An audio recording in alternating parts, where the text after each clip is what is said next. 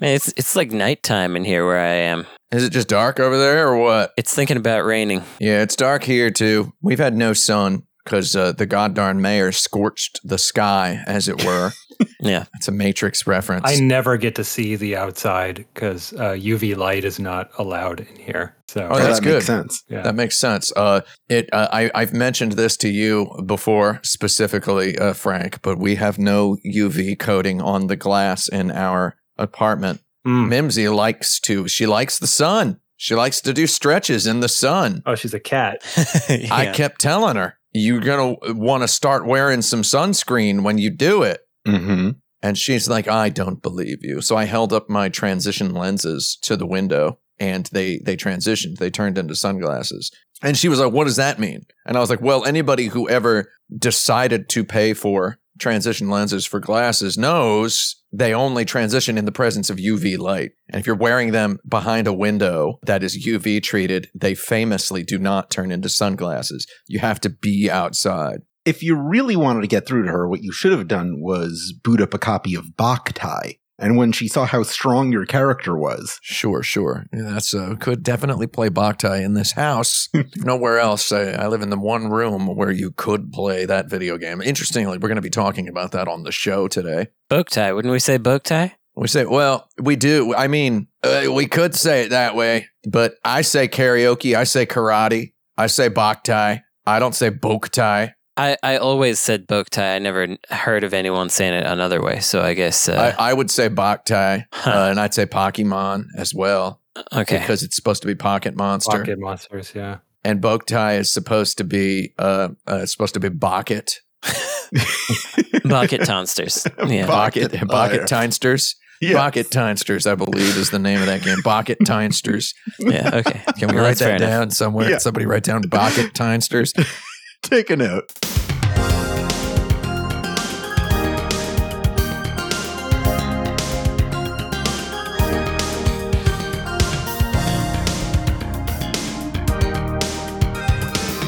Uh, hello and welcome back to Video Games. Tim Rogers here with issue number 324 of Insert Credit, a audio magazine uh, weekly covering a range of topics related to video games, uh, sometimes tangentially related to video games. We're going to try to keep it tangential today. Uh, that's not true. I think we try to keep it tangential quite frequently. We do have a buzzer that plays after about six minutes. Usually the panelists don't actually hear it, it's inserted in post. But today, uh, in the first act of homework, uh, Alex Jaffe, you got to get it back on there. I gave you all the hardware and the software. It's just like this, right? So you got it like it's a that's the point of it existing is that Yeah. you can do it at any time. Especially while Brandon is talking about some So loud. a VHS uh, Oh, movie. I recommend this VHS movie that hopefully a thrift store within 300 miles will have. That's what it's for. That's what the buzzer's for. Okay, check all your thrift stores. It's for when I'm talking slightly a little bit long. So it's it's Oh, just, yeah, just yeah, for when yeah, I'm it's- going a little long. Okay. Yeah, yeah. All So today, you know, I've got I've got my finger on the button today. When Yeah. you have your finger on the button, if you don't know how to get a button and you don't know how to put your finger on it and you don't know how to make the button do a thing, uh, find out. Uh, just figure it out. Um, so anyway, uh, I, as I think I've introduced uh, adequately, uh, I'm Tim Rogers, and uh, the fingernail I most often neglect to cut when cutting my fingernails is uh, the god darn index fingernail on my right hand, which either means that I'm more right handed than left handed or more left handed than right handed. I don't know what it means. If I don't cut it first, I've discovered over the last 25 years, I usually don't cut it for about 10 minutes. Mm. When I sit down, start doing something, go, ah, this one? Isn't this the most historically important finger in human culture? Isn't this the one?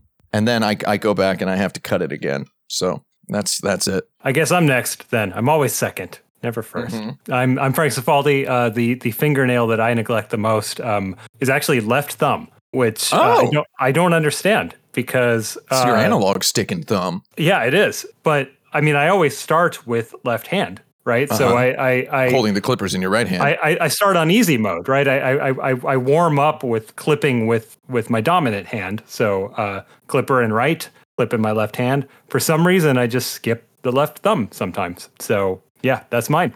Tells me you don't play a lot of uh, AAA uh, open world console video games. Well, they don't be- tend to. Uh, the, the nail doesn't tend to get in the way of It putting my no, thumb no. into a thumbstick. Yeah, it does. It does kind of fit in the in the divot pretty Yeah, well. it's fine. Yeah, that is Fine, true. No problems. Yeah. I'm Alex Jaffe, and I don't particularly neglect any specific nail on my hand, but I'll tell you this for free. Uh, when I need to get under a fingernail because something got in there, what I use is the uh, sharp end of one of those uh, toothpick uh, flosser things that you get Ah, 50 yeah. a pack from CVS. That's a nice way to get in there. Oh man, those those go straight into landfill. Man, don't don't use those. Don't tell me what to do. All right. Thank you. I, I use a, I, I use one of those water flossers. It's an air flosser by Philips Sonicare that uh, I blast my teeth with it. Yeah, uh, that's good. 14, 16 times a day. Water Just go through there, blast them. Well, I mean, before the show, we were talking about Invisalign. I cannot put these in without without water blasting. Blasting, yeah. my guys. It's just I'm, I refuse to imprison uh, my food bits. Yeah, Yeah. yeah, and then every once in a while, uh, I don't know. How, you, you've been on it. How long you been on it now? Couple of couple of weeks, months, I'm weeks, months, years. I'm on my eighth two week tray. So Oh, man, yeah, you're- 15 weeks. You're god darn doing it. Yeah, yeah. So every once in a while, have you left a piece in there and then been like, God darn it? You, when you take it out, like hours later, you're like, What? There's Yeah. something in here. You Yeah. get so mad. You call your dentist, and your dentist is like, Please stop calling me or whatever. Yeah. Yeah. Which uh, they get like that. Uh, but anyway, I think we got somebody else here on the show. Do we have somebody else? Yeah, it's me. It's Brandon Sheffield. Hello. Uh, oh, that god darn guy. You. The the weird thing is, Dude, I didn't mean to do that. I didn't mean to do that. I, I honestly did not mean to do that. I'm Uh-huh. sorry. I'm not going to do it again Uh-huh. as soon as All you start talking again. Don't worry. yeah, we'll see. Uh, yeah, he's hovering. I'm poising. I'm hovering my finger above the button so that I don't accidentally do it again. I'm sorry. Oh, go ahead. Well, I was gonna say left thumb also, Left thumb. You could say that. Which is weird. Um, that if we would both have the same one, but uh, I always start with the left thumb. So how do I do that? Mm. The left thumb is the first one that I clip. How do I skip it? Yeah, Uh, but yeah, I know. there- I know. That's like I. I always start with the right index Yeah. finger. And and the weirder thing to me is that once last year I skipped the what was it was the right ring finger. Just like Whoa. I just oh yeah, just like completely. Uh, I just like skipped over one in a in a way that makes even less sense to me because like I- the thumb is is I'm starting so okay sometimes like when I'm typing something I'll accidentally start typing the second word first or uh, when I'm writing numbers especially like I'll be writing something down and I'll start with the second number accidentally so it almost makes sense for my brain to skip the first thing but the ring finger on the right hand I'm like almost done at that point. Oh, point yeah. what, wha- wha- what's going on there it's not one of the ends. You know, it's it's, it's Yeah. between clips. Um, Yeah. well, I don't know. I, I shouldn't assume that you clip things in I, I linear do I do fashion. I do thumb thumb to pinky Yeah. on both hands thumb to pinky thumb to pinky, both hands. I, Yeah. I do index to pinky and then thumb. So Oh, okay. that's probably my Oh. problem. Yeah, that's probably it. Yeah. Yeah. Yeah. I also do index to pinky, then thumb. That's true. Yeah, Interesting. Thumb is. Uh, Thumb's number one for me. Thumb is the finger most connected to clipping of nails. Uh, it's the one you're actually using to push the nail clipper. So That's right. you don't immediately think of it as a nail. You think of it more as part of the clipper at that Mm. point, It's right? the tool. So uh, the the reason I was uh, I I- brought this question up is because uh, immediately prior to the show I used the bathroom and I cut I, I cut my fingernails every morning. I don't know how often any of you cut your fingernails. It's a habit I have from playing guitar for many years. I just I cut my fingernails uh, literally every day. I neglected to cut my index finger this morning and was sitting with it for about six hours and kept going you know, typing, just being like I got to cut this fingernail. When I went to the bathroom again before the show, I finally I finally trimmed it. All cleaned up. I've been ambidextrous my whole life. I recently mentioned this on a Twitch stream, and someone got very mad at me because they said I've mentioned it too many times that I'm bragging about it. And it's like, it's something I've been struggling with. And I, I used your answers today to determine once and for all, I guess I'm more left handed. So that's the, All right. because, because if Frank, you're right handed, right? Yep. Brandon, you're right handed, right? hmm Yeah, I'd, I'd say I'm like I'm one of those people that's ninety percent rough uh, right-handed, but there's like twelve tasks that I have to do with my left hand. Yeah, sure, sure. So it's like I couldn't tell if you know playing guitar. Obviously, you use the left hand for you know. I mean, you get you'll get you know, Bob Dylan will get mad at you if you say the left hand's more important when you're playing guitar right-handed. Um, you know, the people who do a lot of finger picking, that's a, a reference to that. Because you know, the right guitar is also the right hand. Some guitarists will uh, uh, Mhm. tell you uh, sanctimoniously over My mom's a finger picker primarily. She does Oh, uh, heck all the yeah. finger picking. She's got big old fingernails on there. Mhm. Yeah, so it's like I, I always cut my fingernails to keep uh, you know able to to fret the strings, and that's just been a habit forever. And I like the way it feels when I type on a keyboard. But I always go for the left hand first, and I always wondered if that was a guitar thing or if that was something else. Or I just think it's it's a left-handed thing that I or no, I always go for the right hand first when I'm cutting my fingernails, Right. even though the left hand is the one I'm more focused on for guitar related stuff. So the fact that I always take the nail clippers in my left hand Yeah. and I was one, I was just always wondering for years, like, what does it mean that I start with the right hand? Not wondering, you know, I don't didn't put a whole lot of time into this, but that was just a thing I always kind of thought You weren't about. staring at the stars at night.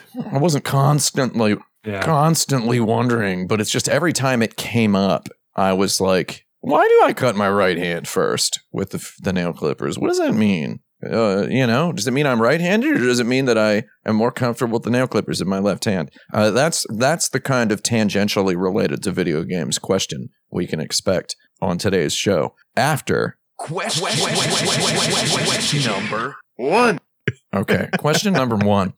It's episode uh, issue number 324. I decided I don't know why I decided to call it that. Issue number 324, which is one of my favorite numbers. It's like maybe my third favorite number. I'll leave it to you to guess why. Um, I picked this number significantly. I kind of hoped that I would have some sort of grand plan for this episode by the time the number came up. However, uh, I, I'm unable to execute on the grand plan, so I will need to host another episode at some point in the future. But I did prepare something, and uh, the thing I did prepare uh, is just a couple of questions about video games. So let's let's let's check it out. Uh, so next week we will be doing our Game of the Year 2023 episode. That's true. That is true, right? That is true. That is true, right? Everybody knows that. We're all on the same page as that. And uh, as in uh, recent years, during the Game of the Year 2023 episode, it is highly expected by audience members and panelists alike that uh, one Frank Cifaldi will uh, produce a list of the seven most recently purchased games in his Steam library Mhm. and uh, just kind of trot them out just semi joylessly. Say, I, I kind of played this one, and it'll be very funny to mix them in, usually toward the bottom of the list. And I do enjoy this bit, uh, and I understand sometimes a true Not a as- bit. Hey, Sometimes I was about to say. Sometimes I understand a true aspect of a person's personality uh, manifests in the minds of others as a bit. I'm sorry, it just does. It's okay. That's ninety percent of what I, I I got going on when I try to speak publicly uh, is uh, you know const- construed as a bit. But anyway, here's what we're gonna do on today's episode. Uh, at, as a you know as a question Question one. question number one is uh, all of us with Frank's permission. I should like the dramatic pause there. With Frank's permission, let's choose a video game coming out in the year 2024. And yes, we're doing Game of the Year 2024 predictions the week Yeah. before Game of the Year 2023. Let's pick a game coming out in the year 2024 that we think Frank's not going to play, and let's ask him to play it. Oh, I got one. And let's even offer in a, in a manner, in, in a way, just kind of meant to embarrass Frank. Let's offer to use Patreon funds to purchase this game for him when it comes out. Uh, This is a, a kind of an attempt to make him feel bad and buy it himself, which Mhm. might may, might not work. It's actually kind of, int- you know, I'm not I'm not flipping the coin on that I, one. I don't. I, I don't play a small amount of games for monetary reasons. The, the, the purchase price is not an issue. Oh, I know, I know. That's uh, that's why I bring that into this. Uh, Yeah. let's let's- so let's let's look at the games coming out in 2024. And Frank, here's here's what we'd I like. got news. My count appears to be three this year. Oh dang. Oh Three? boy. Three for 2023. Yes. There's got to be more. Well, in previous years, we've done stuff like Sonic the Hedgehog the movie is one of our entries. So Okay. uh, yeah, yeah. you can think outside the box. We'll figure that out. We're not we're not getting into your 2023 list. Yeah. We're starting your 2024 list now. If you go to Google and Google video games coming out in 2024, you'll get a pretty good list. So these are some games coming out in 2024. All, all I'm asking is we just play one of them that you think you're not going to play, and we're going to try to pitch you on one. Okay. And uh, all all we request, and you know, depending on when the game you choose comes out, you'll have plenty of time to play it. Uh, some of these might not come out until fall, in which case you'll have three or four months to play. What are we going to say? Eight hours? You don't have to play the whole game. You don't have to play the whole game. Eight hours. You know, just divvied up however you like. Is that is that fine? What's the game you're going to mention, Jaffe? What do you got? Frank Cifaldi, I have good news for you. The game that I have in mind is not an upcoming game. It's a game that is out right now. Okay. And it comes with the offer to play it anytime you like with Alex Jaffe. And that game is called Suicide Squad Kill the Justice League. Oh boy. You're going to have your pick a character. You could be Harley Quinn. You could be King Shark. You could be Deadshot. You could be Captain Boomerang. I believe there's going to be some DLC where you can play as the Joker. Uh, but uh, whatever you pick, you got first choice, and I'll be there by your side the entire campaign to kill every member of the world's greatest superhero team. You want to fight Batman? We'll fight Batman together. You and yeah, me, you can kill Batman. Yeah. Kill Kevin Conroy's Batman. That's grim as heck. All right, is this my time to reply to this? Yeah, go Yeah. for it. You know, it's, it's it's whatever you want, Charles. So I don't I don't know if that's a great choice because it's one that I am likely to play, not out of Yeah, interest true, for the true. core Yeah. game itself, but out of uh, needing to uh, feel closure with loving the Arkham trilogy. that is that is interesting. Mhm. You've sensed my gambit here, Frank. What I wanted to do by the end of this segment is pick the game that you were most likely to actually play Why? and therefore validate my choice as the best choice. oh, I see. Well, it ain't that one. Okay. what do we got here? There's a bunch of games. Yeah, there's a bunch There's of a bunch them. of games. And you know what? They're not even all revealed yet. So I mean, we don't even know all of the games coming out in 2024. No, certainly we do not. I'm trying to think of one. My angle is get Frank to play something that I think people on the show might want to hear about on the list, Yeah. but which I don't want to play. That's oh. so that because because then we we expand the spread of the list. So I'm thinking about the list, and so yeah. I don't know how far, far Frank will get in this, but my suggestion is going to be Dragon's Dogma Two. Ooh, drag dog. Drag dog. Drag that dog. I don't want to play it, but Wait, wait. Why don't why don't you why don't you want to play it? because it's What's um. What's what's what's uh? what's up? you know, it's a, we, we all know my my antipathy toward certain kinds of 3D action games. Yeah. Oh, really? Oh, okay. Oh, yeah. Brandon doesn't play any game that bears the name of a Kevin Smith movie. That's It doesn't have an apostrophe s in it. Is that what you're saying? Are you one of those people who mistakenly uh, has the impression that uh, Dragon's Dogma feels like a Souls game? No, no, I'm not. Because it doesn't. It's it's definitely old school Capcom brawler in 3D. I think you should play Dragon's Dogma too, dude. All right. So maybe that's what that's what we do instead. Is I have to play that. Maybe All you right. should play that one. but right, also, let's- I think everybody should play it because I'm going to. Uh, I was just playing the first one. There's an Alone in the Dark game. I feel like Frank wouldn't necessarily choose to play it, but if presented with it, would then do it. You know what I mean? I should clarify that like that's true of most games. Sure. Yeah. Yeah. Like I don't dislike video games. I Uh, just don't find time for them. Yeah. yeah, I know, I know. We're, that's why we're just we're trying to find one for you to spend Right. eight hours. Well, on. I'm just I'm just clarifying that like the uh, I'm, I'm responding to something Brandon was uh, possibly insinuating. Mhm, mhm. Oh, The the Yeah. only games that I, I know I don't want to play would would be more um, strategic games. That that's something that I just don't care for. What do you consider a strategic uh, video game? What's too strategic for you? I have to think two moves ahead. Do you consider a Persona game to be too strategic for you? Never played one, so don't know. Really? Yeah. Yeah, it's persona non grata. I, around I did almost suggest Persona 3 just to get Frank like like To play a Persona game? through the Yakuza pipeline into a Persona. yeah, Right, but, yeah. ne- but you're kind of wasting a new game on a remake. It's True. a remake, but it is it is a bold, complete remake, though. Okay. Like uh, Okay. they they brought it up to the uh, uh, you know we're not gonna we're not gonna talk about quality levels here, but uh, you know for you know at risk of enraging someone uh, in the listenership, but uh, uh, they brought it up to the production value standards of Persona Five. It's uh, they just produced it as though it were a new Persona game. It's it's it's very nice, but I wouldn't recommend that one. The one I would recommend. Frank, you loved that Link's Awakening remake, right? It's like no, that. I. Well, this uh, Persona remake, which comes out tomorrow, as of this recording, by the way, it comes out tomorrow, which is good because that means you would then have uh, 10 months. Uh, I mean, you'd have a whole year to play it uh, before we record the Game of the Year 2024 episode. You'd have a whole year to throw eight hours into that game. I also want to clarify that it's not like I don't have time. It's I don't know. make time, right? yeah, so you, you, this if, this is if it. someone was like, "I need you to play a game tonight," I'd be like, "All right."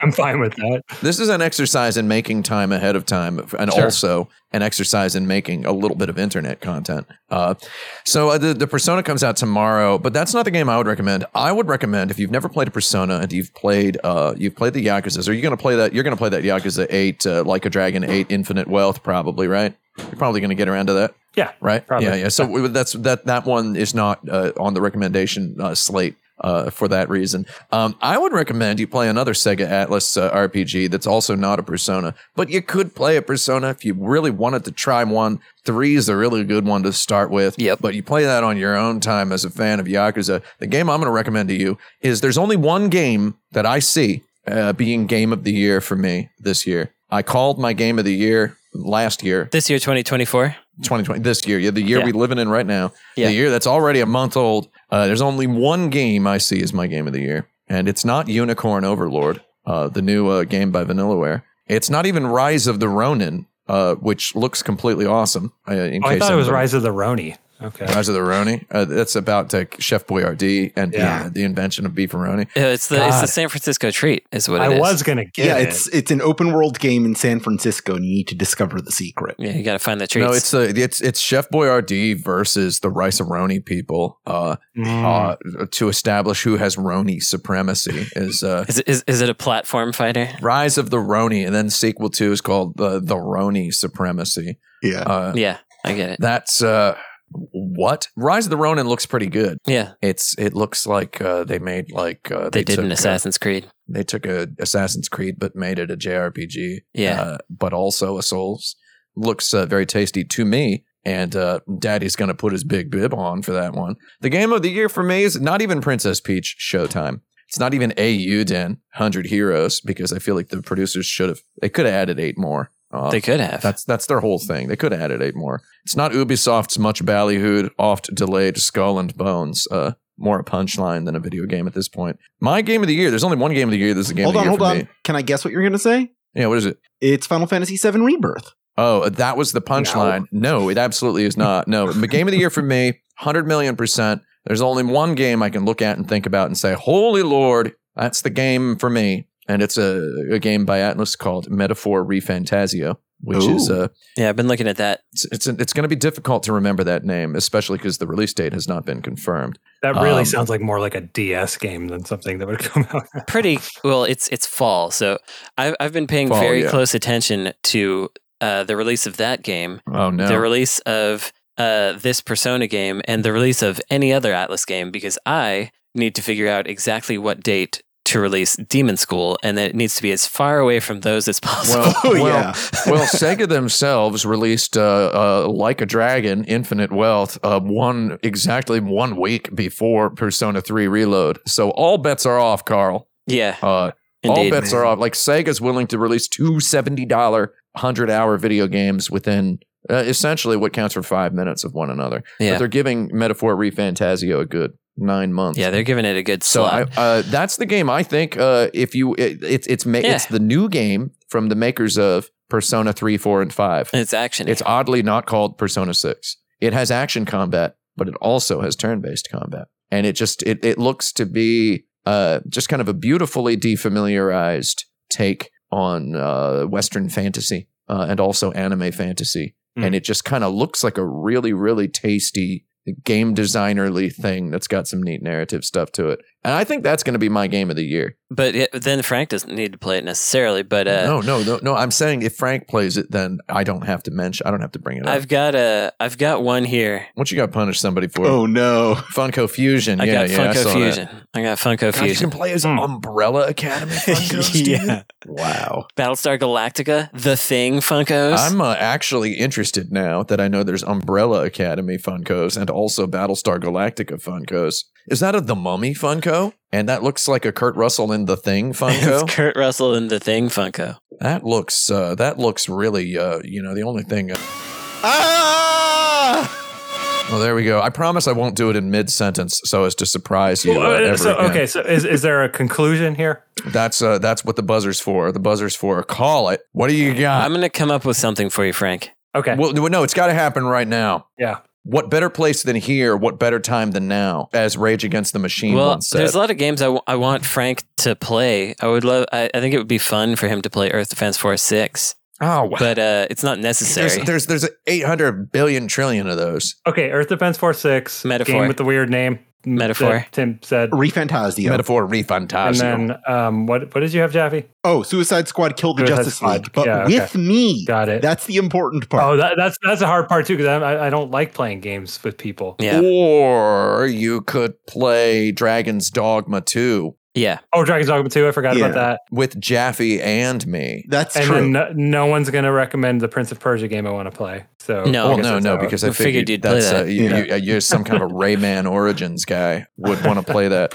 Here's here's the, the trailer for Metaphor ReFantazio. If you want to just watch a trailer all right, and uh, just put it on on silent and just look at it. I'll that. watch that offline. I will say that that is the one I'm most interested in because it is partially from a like the least Yeah. likely for me to pick up on my own. It's Like, got yeah. a calendar, so it is a Persona game. Yeah, it's it's basically a new Persona game. I mean, someone's again, someone's going to beat me up for saying that, but it, it's the new Persona game. It's got a calendar. It's got social links. It's it's Persona, baby. The one that I wanted to mention, but I, you know, I can't actually recommend it because apparently it's the like the misogyny studio.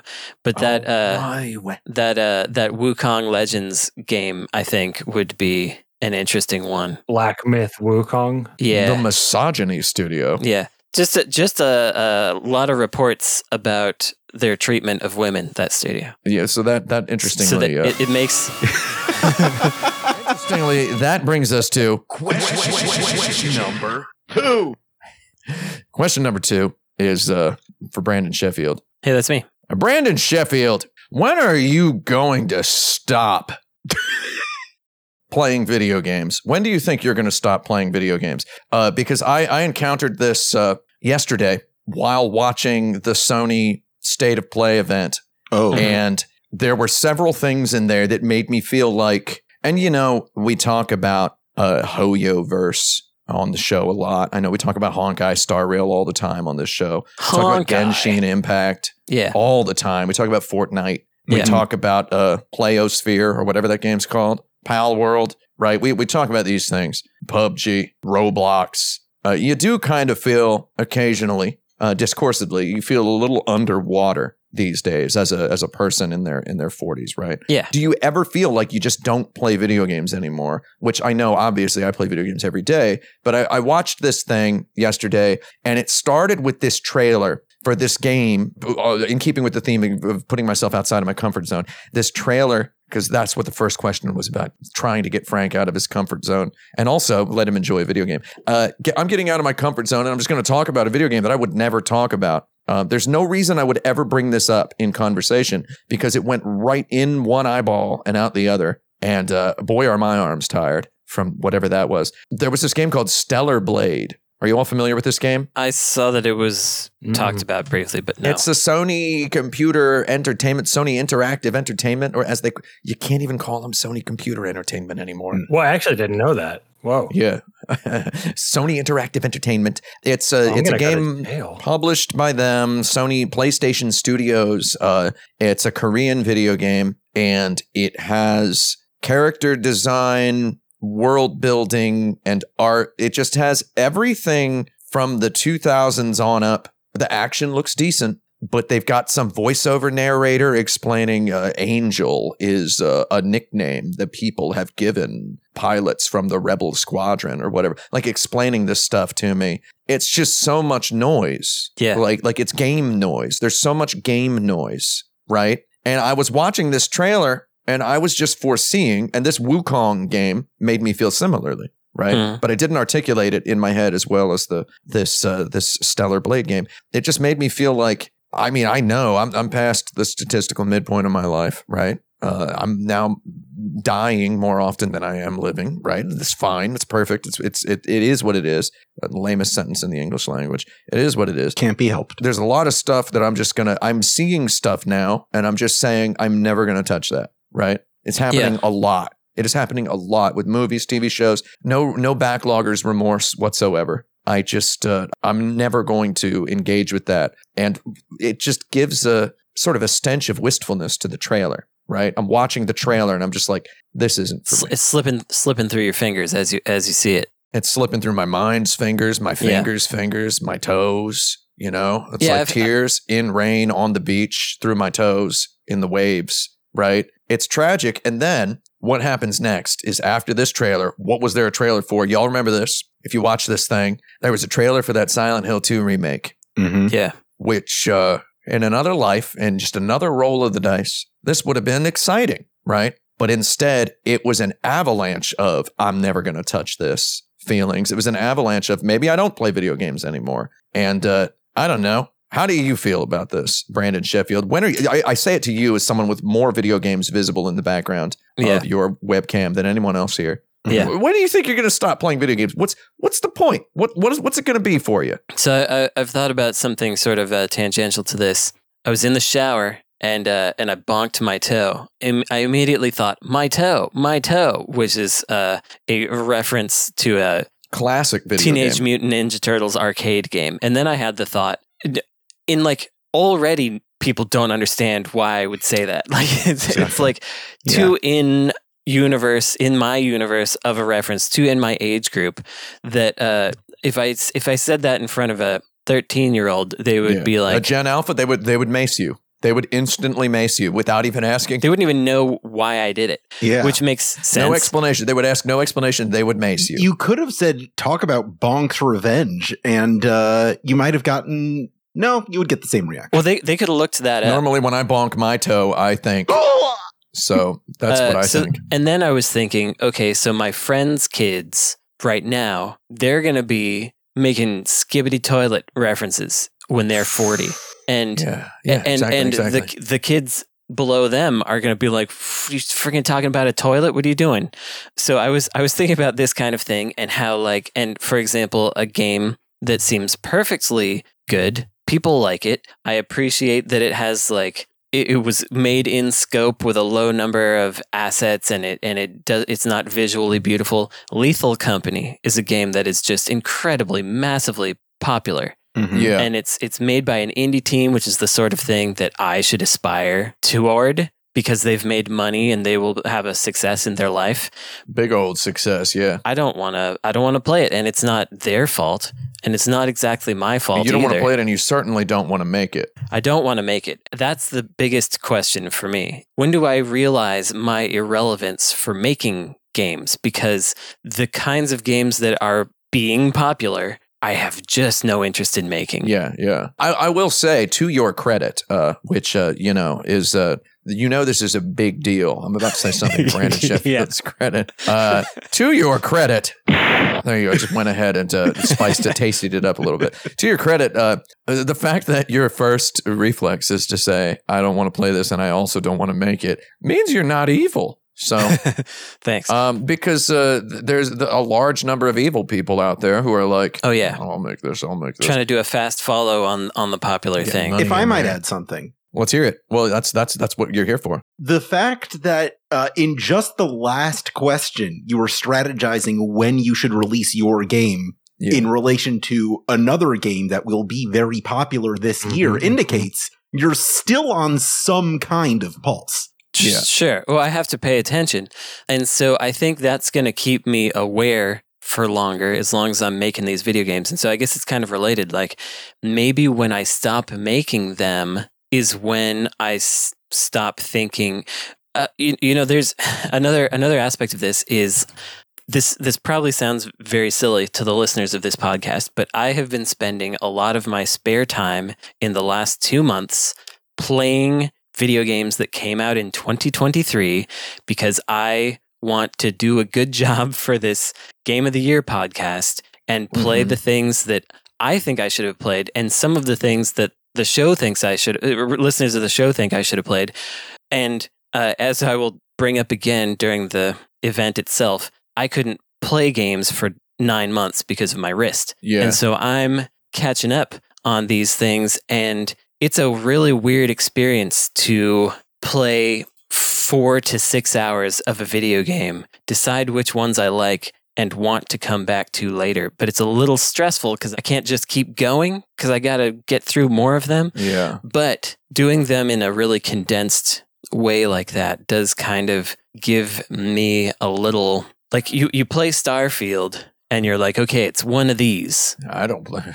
And then you play you play play um, a Vania of some sort, and you're like, okay, this is one of these. Mhm. To me, it starts to boil down to which ones of these is is going to keep getting me, and which one isn't. So, like when I start a Vania type game, if it doesn't insult me too much, I'm like, I'll just play through this Yeah. because it's it it feels like just a thing I can do. I can just keep keep going. I'm moving through the world. I'm hitting things. I'm jumping around. It's really easy. I don't know what the actual tipping point is for me, but I think it's probably going to be when I don't feel that I need to pay attention to the industry anymore.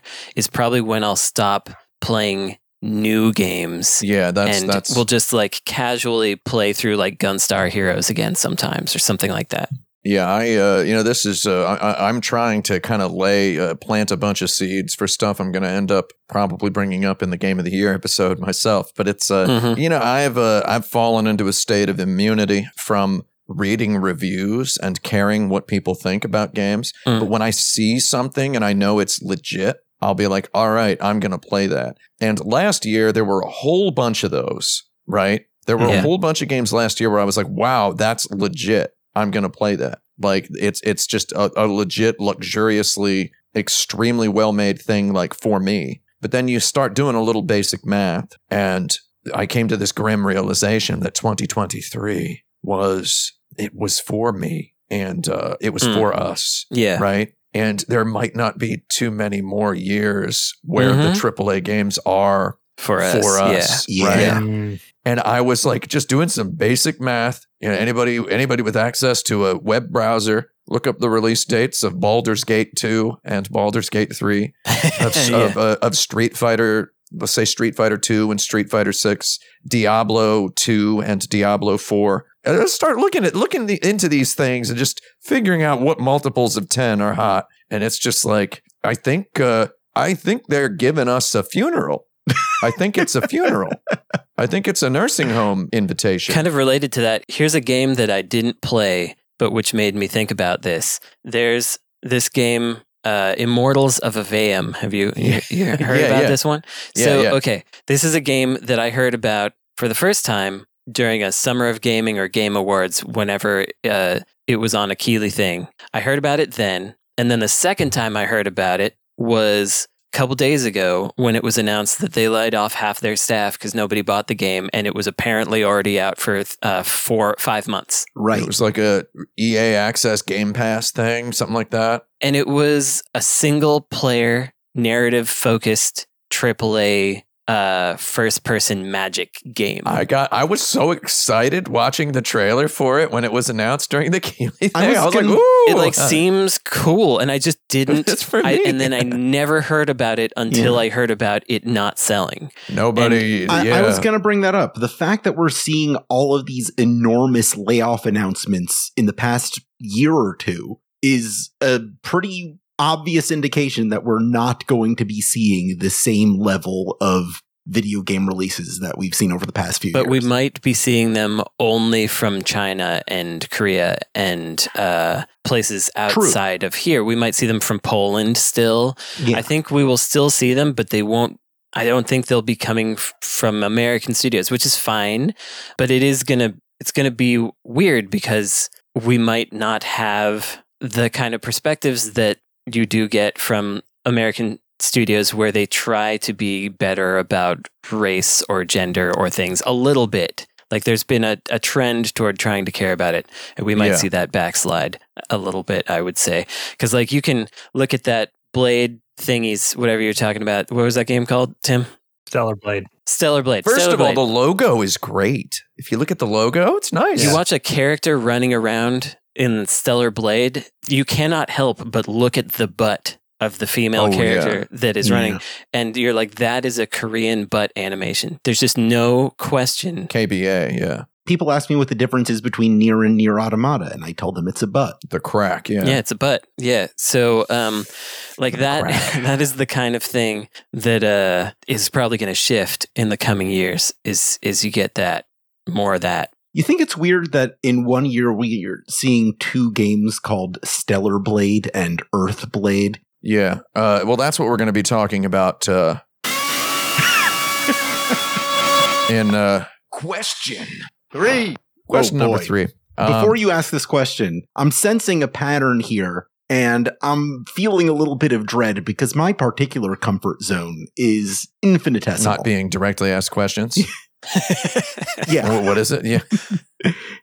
no, it's fine. Uh, you mentioned the game Earthblade, which is a game coming out this year. It looks like just one of the greatest games of all time. Uh, that I'm assuming Frank's going to play this one. You liked Celeste, right, Frank? Yeah. It's the new game from the makers of Celeste. Hmm, okay, I didn't know that. And not only that, even even Brandon might like this. This is actually a stealth Even me. candidate for uh, uh, insert credit game of the year 2024. Now that I think about it, is Earthblade. It's a stealth candidate. It could actually make it because it's a it's it's a Metroidvania, Uh, it's but it's a Big V. Metroidvania in a sort of a, a sort of a PC engine, Yeah. Falcom, uh, Dragon Slayer Oh, you're just trying to sell it to style. me.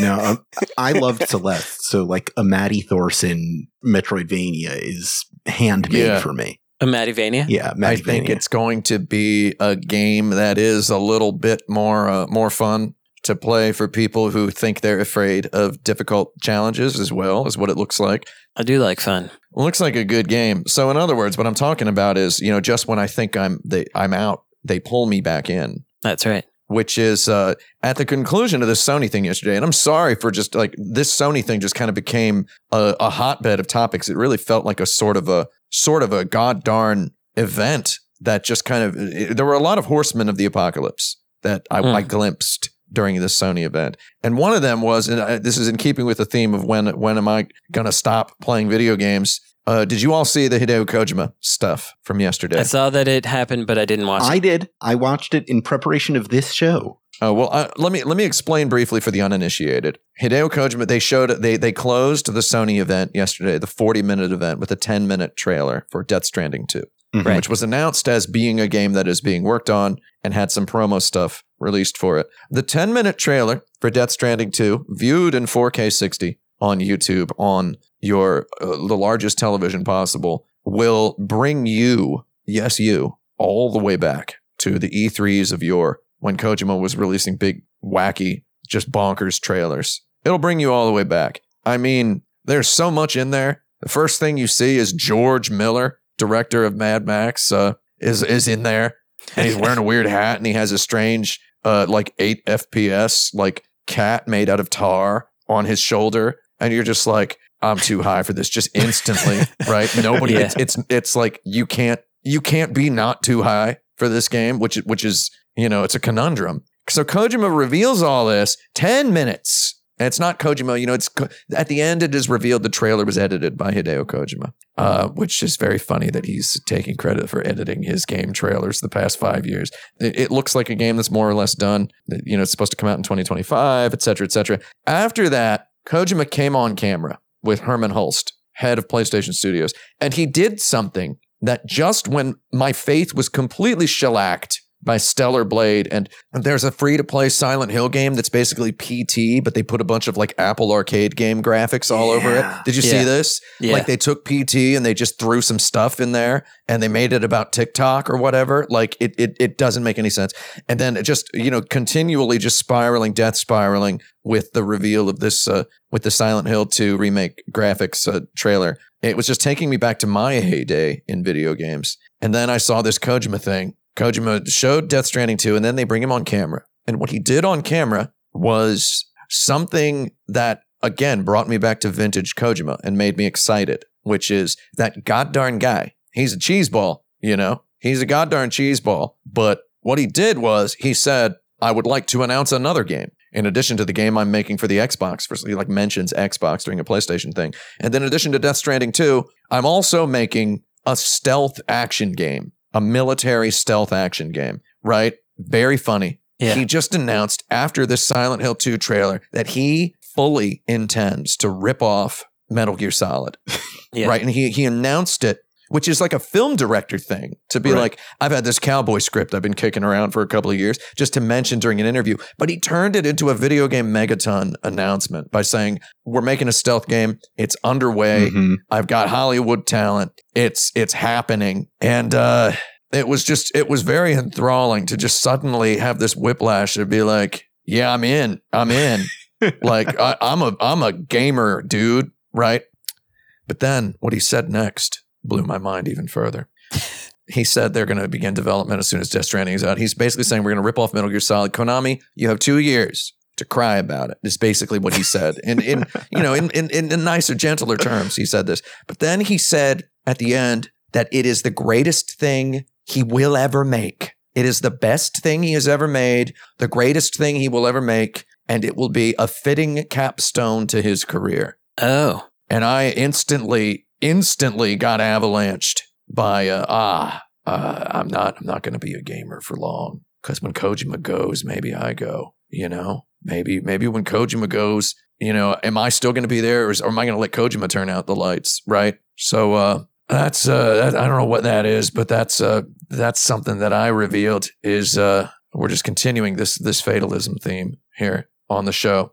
I'm not sure how to answer this question. That's good. That's good. You're not supposed to be. This is bringing you back. The ice is broken. Yeah. So the ice is broken, Carl. I do wonder if he's looking at Tarantino's I'm going to make X number of movies Ten movies. Oh yeah. yeah. and thinking about a similar thing for himself. Can I just say that's tacky as heck? The I'm going to make ten movies thing. I would agree. He's been saying it for twenty some years. It's it's been tacky the whole time. Breaking your silence. But I think uh, I'm fine with there not being too many. I, I, I think his, uh, for me, his voice is losing relevance in a way that I'm fine with him being done. Unless he's got some more in the tank that I don't know about. Tarantino or Kojima? Tarantino. Okay. Oh, Tarantino. Yeah, yeah. I think Tarantino's. Uh, he's largely left his imprint on the culture. Yeah. Right. Yeah, he's done what he needed to do. Oh, I remembered what the what the question framing is here. Yeah. if you'd like, if you'd like, a, a few minutes prior to this Kojima thing was the reveal of. Uh, well, here's here's the thing. I don't know if it was the reveal. I don't know if people knew about it already, but uh, there was the reveal of the new Ken Levine game. Oh, yeah. Okay. Oh yeah. There's a new Bioshock. His yeah. new studio. It's basically he's making Bioshock again. Yeah. Yeah. but it's also System Shock. It's got uh, kind of Annapurna looking characters, whatever that means. Judas. It's called Judas, which is uh, I wonder what he's uh, uh, what he's alluding to here. Um, Yeah. So the, the the framing of this question is When am I going to get into the New Testament? something like that. Why why aren't there uh, why aren't there more Kojimas? And also, it turns out Kojima was the opposite of the killer all along, in my opinion. He was the opposite of the murderer. This is an inverse mystery here. He was the good guy all along, I think. Yeah, it's it's pretty weird me. how certain certain people can they can both get the money to make a AAA game and also to whatever degree you agree with this, they can deliver it. Like Ken Levine, we can make fun of uh, BioShock plenty, and we do, but Yeah. he does deliver a BioShock at the end of the day, and that's what people want out of him. And he's like, okay, I'm making a new, I'm making a new thingy shock. Here it is, and uh, I think that that's fine, but I don't know that there's a new equivalent of that. Like, if d- does that FNAF guy have a different FNAF that he's going to make? I'm going to make a controversial statement. Six Nights at Freddy's. yeah, Here's something I've long thought, putting my foot down. It is harder to make a video game than it is to make a movie. When you're making a video game, I especially a large scale one, Yeah. you end up having to make a lot more compromises to actually put something out than Yeah. someone who makes a movie does. There's a lot of compromises with the movies to to like people above you, but I think I think the big difference is the mechanisms for making a movie what what with their unions and their specific methodologies is much more known you're not re- you're not making a new movie every time you're Right. you're you're using the framework of other movies and uh, you know everyone knows what a grip is everyone knows what a Best boy. what a best boy is. Everyone knows how the how the uh, assistant director works more or less. the best boy is Kendall Roy, in case anybody was wondering. Whereas in video games, somebody has to build and maintain a team and make sure they work together well every time from scratch. Uh, unless your team has been working together for years, like every every time a new indie team is formed, everybody has to figure out how to work together and what their job is. In addition to then doing the job Yeah. and can they even do it well? And with the, obviously the interactivity thing just just blows the whole thing up because nobody we talk about like auteur video games and when we talk about that it's we're talking about either a familiar mechanic or a familiar narrative or both but uh it's easier to have a style in a movie because you as a director or as an editor or as a cinematographer control everything that is being seen Right. and in video games, you simply cannot unless you're making something where the camera never moves, where there's very little player interactivity. There are very few people who make a full game themselves on Yeah. a large scale. Well, and and that's where I was going to go. Like, I think like a Bennett Foddy or a Maddy Thorson, you know, to me, that's the same thing as a Hideo Kojima. Yeah. Um, it's Right. it's just, just much smaller scale. I think Kojima and Levine are that, but also they know how to get people to give them money. And I think that's the only real difference uh, between Well, I think those. Bennett Foddy knows how to get people to give him money because he made that Sure. getting over it game and got people got money directly from from normal Yeah, people. he got money straight from the Well, I mean, I'd True. also like, you know, Jonathan Blow, David Cage, you know, on, on the, the other ends of the spectrum. Yeah. Right? Oh, Like, oh, we got we got a David The- Cage mention. So the, Oh, so that's uh, that's too bad. That's A that's telling one. thing from the history of this podcast is whenever I ask a who is the blank of video games question, It's always yeah.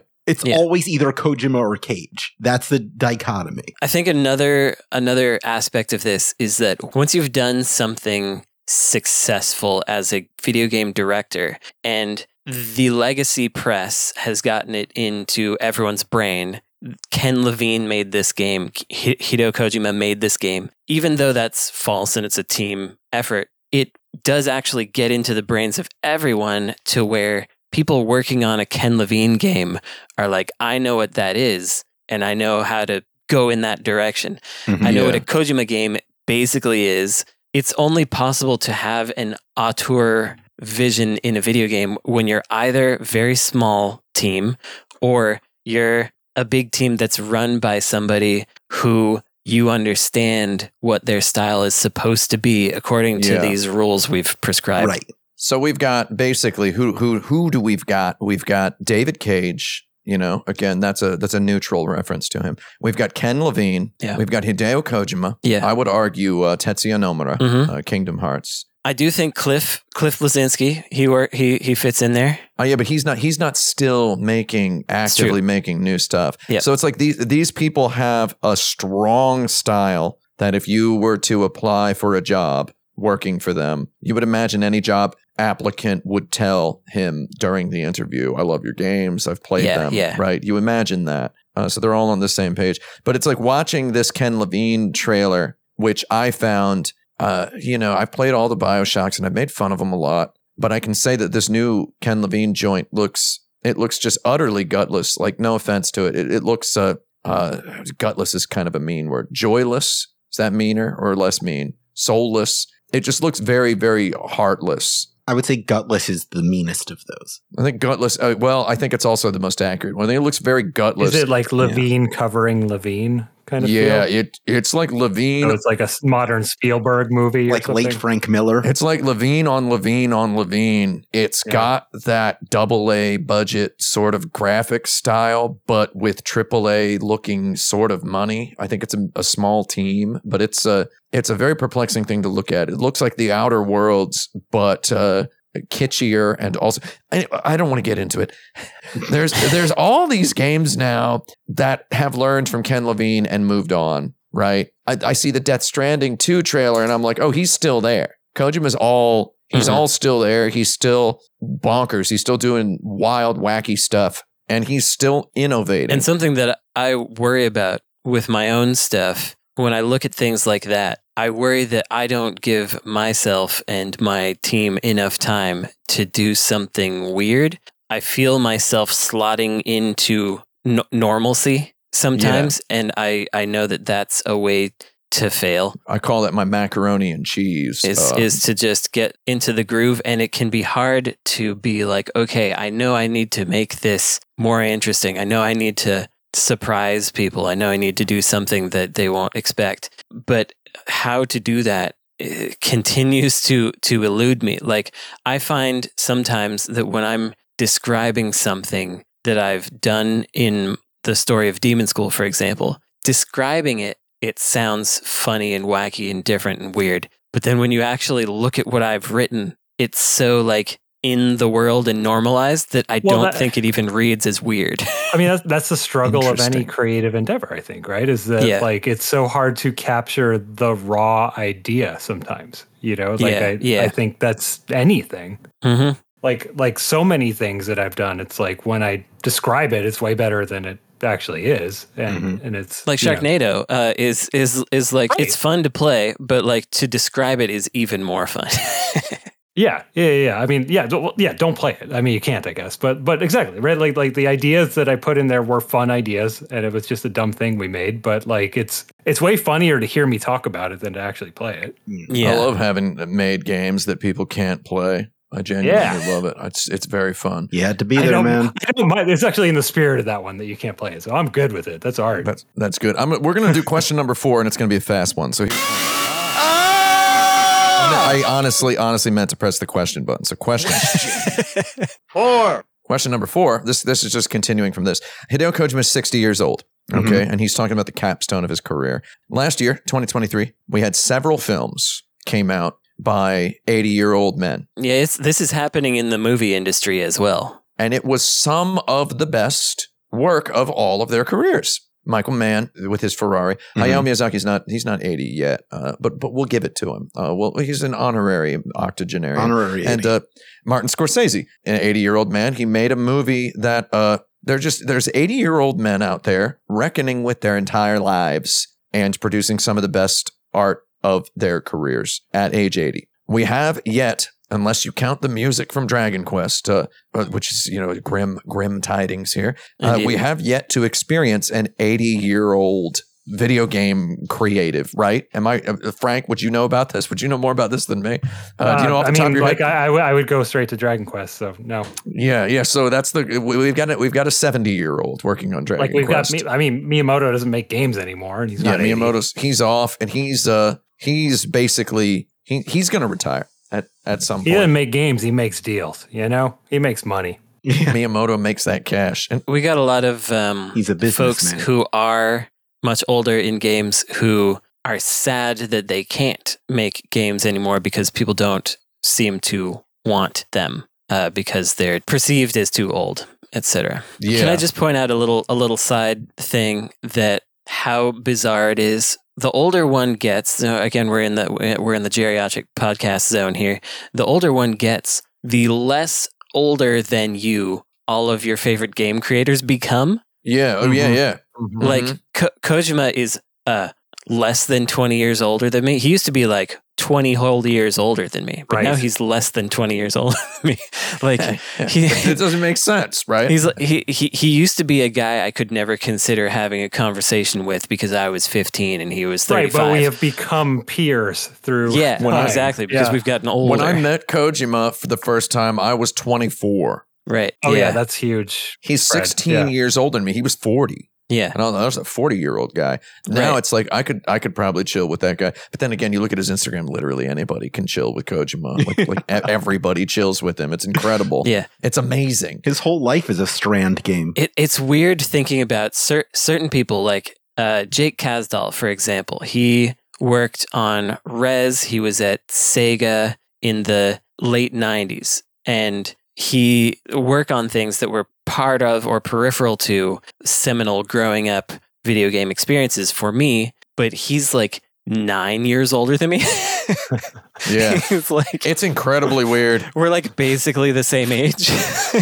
It, it's weird to encounter uh, all these people and, and just realize just how close in age you were to all these people. I'm just sharing a photo Yeah. in the in the in the the host only room here of I've young Yuji Horii. for him. You know, like it, we're, it's That's a pic different. of young Yuji Horii. Uh, That's a cool picture. what a cool dude. Yeah, what a cool dude. Yeah, and now he's 70 years old. How old was he in this photo? We won't say, but he's Yeah. 70 years old now, working on Dragon Quest 8 or, or 12. Same thing. But so the the question with the with the with the movies to the video games, what what will the Who will the first 80 year old Yeah. Yeah. What what will it be like? Uh, and who's your money on? Right? Who's your money on? Tim And Schafer. Frank's immediate go to of Yuji Horii was going to be mine. Uh, Yuji Horii's he's gonna he will be 80 years old and he will make a video game. Yeah. And Japan will 100% let him and they'll love it. Oh man, I have I have a sad one. a sad who's one. who's uh basically 80 and uh, can't get a game funded is the the the Puyo Puyo guy. The guy who came up with Puyo Puyo.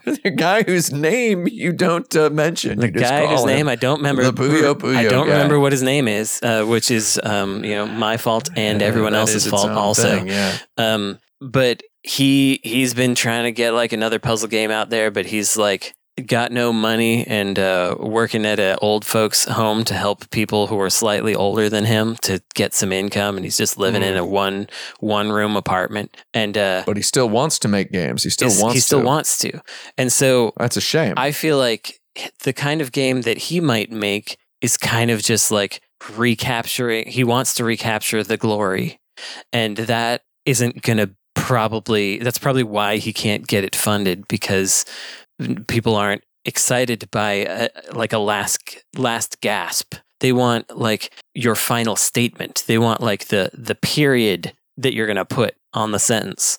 So who who has that in there? they don't want some inscrutable punctuation mark that they don't immediately understand. Yeah, they don't really know Yeah. what that punctuation. It's like a tilde. Why did you put that on there?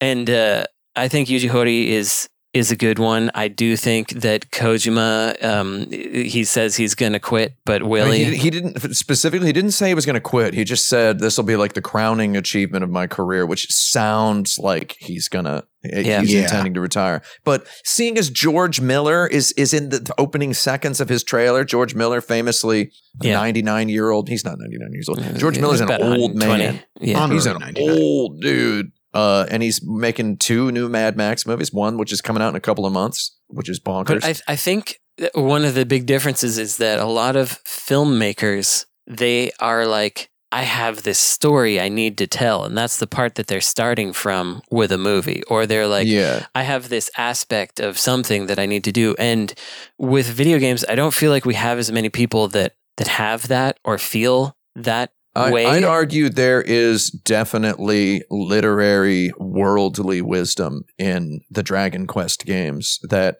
Oh, if yeah. you are, if you're not a knuckle dragger like most people who immediately hate on Dragon Quest games for being too grindy. Um, yeah, I'm talking to a specific person listening to this. I'm just kidding. I'm not. Um, don't don't email me. Um, uh, it's a there. There is a very wonderfully nuanced, gradiated, evolving, uh, the kind of worldly knowledge Yeah. uh, evident in a literary way that is just slowly evolving over the course of the Dragon Quest narratives that I find super, super beautiful. So I wouldn't put it past Yuji Horii to maybe it'll be Dragon Quest 13. Yeah, I think there's definitely a, a few out there. I but I feel like if we talk about a, a Ken Levine, I don't think Ken Levine wants to be doing No, this well, at age it's- 80. No, no, you're, that's- you're either you're either very safely employed at a company that's not going away, aka Japanese, or you are someone who can hustle hard for money for the rest of your life, which would be um, a Ken Levine or actually a Kojima, even though he is Japanese. Yeah. An honorary American. So, th- I mean, th- those are all rare things. Like, I was trying to think about Nintendo, and it was like, well, what about Tezuka? It's like, well, he doesn't actually like. He just seems to supervise at this point, right? Which, which is, you know, the fate of a lot of uh, creators in a corporate structure, no matter what, right? So it's, I, I mean, uh, the pool's just tiny. I think it kind of has Yeah. to be someone like a like a Horii, right? Yeah. Because I don't I don't think we're going to create new permanent salarymen who direct games. You Yeah. know, Yeah. like I, I think that's done. If I'm still directing new video games at age 80, it is almost certainly because I ha- don't have another choice. Like I'm yeah. 40 Yeah. something and Yeah. I'm I'm tired of hustling all the time. I have to still. This is something I genuinely have no idea about. What is the culture around retirement in Japan? I don't, people do it? yeah, they do it sometimes. a lot of people will have a retired uh, dad or retired uncle. Uh, retirement is a bit of a privileged thing. It's a bit of a luxury. Uh, Yeah. Some people, you know, they're just they have a lot of just vibrant, uh, vivacious, ultra healthy old dudes walking around over there smoking five packs of cigarettes a day who aren't retired and don't mind. Right? Like it's it's it's a curious curious nation, but uh, they they treasure. First of all, old people are allowed to be cool in Japan. Which is unlike America. It's getting better about it. Like the the reverence the youth have for Martin Scorsese is genuinely heartwarming. The kids love Martin Scorsese, and he's an old man. They love him now. It's weird, and I love it. I think that's great. Uh, so old people are allowed to be cool in Japan. So I think old creatives kind of have it have it a little easy. You got uh, you got rent control in a serious way in Japan. Oh, yeah. You got It's- cost of living's Mm. beautiful. you got you got people over there paying two hundred dollars a month for the apartment they've had for the last sixty years.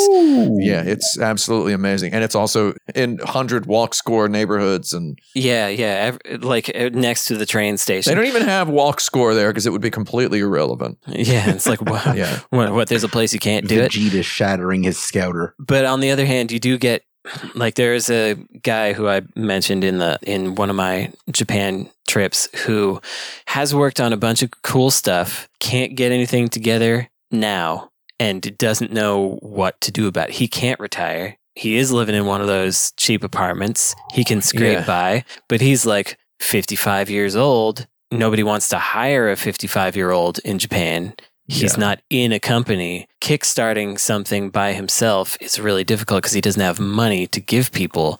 So you're, it's just like, what do you do? And I look at that guy and I think that, well, maybe that's my future. I've never had a hit. I've worked on a bunch of things. I should work on getting a yeah. hit. What you should aim for is the Yoshiro Kimura situation, where he's just got some of his friends that he's known and yeah. worked with, and then stopped working with, and then worked with again, and then gotten mad at each other and started separate companies, and then uh, those companies break apart, and then join other companies, and then they all quit, and then uh, now it's just they all work together in an office in Shinjuku in Okubo. But what would have to happen for that is for people to decide in 10 years that some of the things I did were seminal works. Oh well, and yeah, that, so yeah. that I could then come back to because uh, you know the, those games that the the Love-de-Lic uh, folks worked on were enjoyed in their times, but not massively popular, and they have come under greater appreciation later. I mean, I think The I would, I would, pretty popular. I would put them at like a hair below uh, popular. They were, they were cult.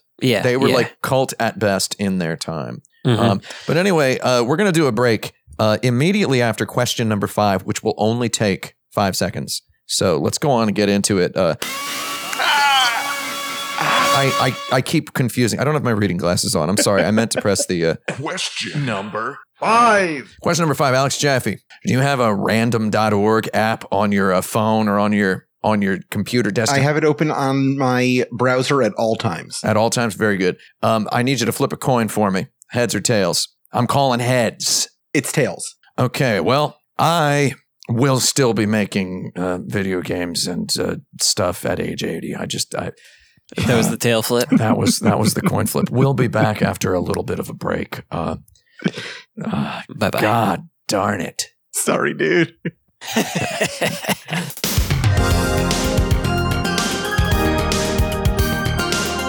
believe I'm finally an insert credit panelist. Feels like I've made it into a very exclusive club. I'm part of the universe. I don't know, I just always kind of felt like, as the host, I was inquiring of the people who belonged there without being one of them. It's nice. It's nice to be on. Nice to be asked. I didn't think I could do it, but I don't know. It's going okay. Question number six. I really love the Street Fighter 2 6. Pick.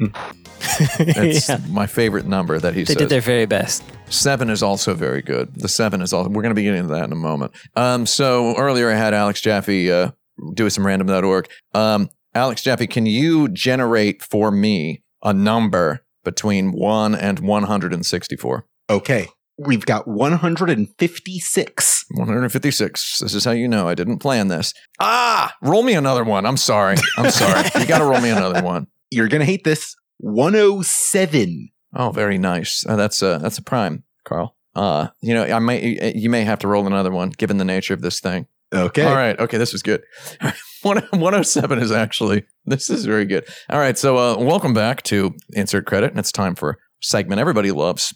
Uh, the insert credit time capsule segment. We all love this one, right? Like everybody knows this one. This is a segment where the host, in this case me, goes into the uh, the library folder of the uh, action button uh, local server and accesses our huge repository of video game magazines and uses uh, the uh, the insert credit uh, random randomizer. That's that's too boring of a word. I tried to make up a fake word. Uses the insert credit randomizer to narrow down a video game magazine a year, a month, and uh, finally live on the show a page. So I've selected a page from a video game magazine, and uh, you get one point if you uh, know the name of the game it's it's it's describing. Okay. You get two points if you can name any other video game in the magazine. You get three points. No, you get two points. No, you get three points if you can name the magazine. Yeah. And you get you get six points. That's touchdown if you can name the month and the year. Uh, and Oh, you, you get you get four points if you can just name the year. So I'm gonna pick a random sentence from this page. I'm I'm gonna reach for one point. I think that's the best I can do in this. So uh, here's here's here's the very first uh, sentence that my eyes landed on. I'm just going to read most of this page because there's very little text. Uh, as you know, uh, it's a clue to what year it might be. Uh, the forest is filled with many dangers. There are all kinds of enemies waiting to attack you. Collect the keys so you can free the prisoners and gain allies to help you fight the boss. Also, collect as much gold as you can for a vitality bonus when you beat the level. Okay. Alex Jaffe, you picked a really good number because uh, Yeah. We we got levels. To me, this reads like late '80s computer game. Is what I'm. okay.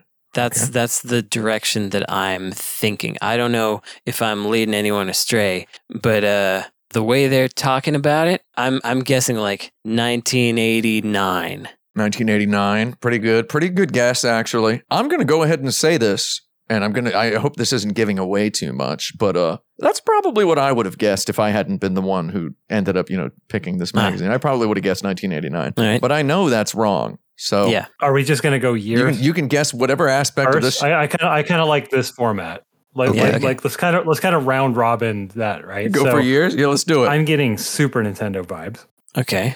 I I gotta don't keep know my what the- poker face on over here. The video element is very important to this. Um, based on that and uh, on it being Tim, I'm going to go 1994. Ooh, well, no. Keep in mind, it was randomly selected. I must say, it The was, magazine like, itself was the, the magazine. the the- page. so I randomly select ma- uh, year and then magazine and then month and then page. So it's uh it's quadruple random. And random. Jaffe's number was just the page, but you had previously done the randomizing. yeah, the the, the the folder was open, and that's how I had the number of pages, which was I guess that was a bit of a spoiler. 164 pages in this Okay. mag- in this magazine. Yeah, I also think that the um, collecting gold for a health bonus that's that's that's the key to the puzzle. I can't f- I don't know which game that is, but that's and also the the fact that there's levels and it's so it's not like a RPG with with worlds or get into this part of the map. It was levels. So I love I love You this. say levels. yeah. that's what I would say.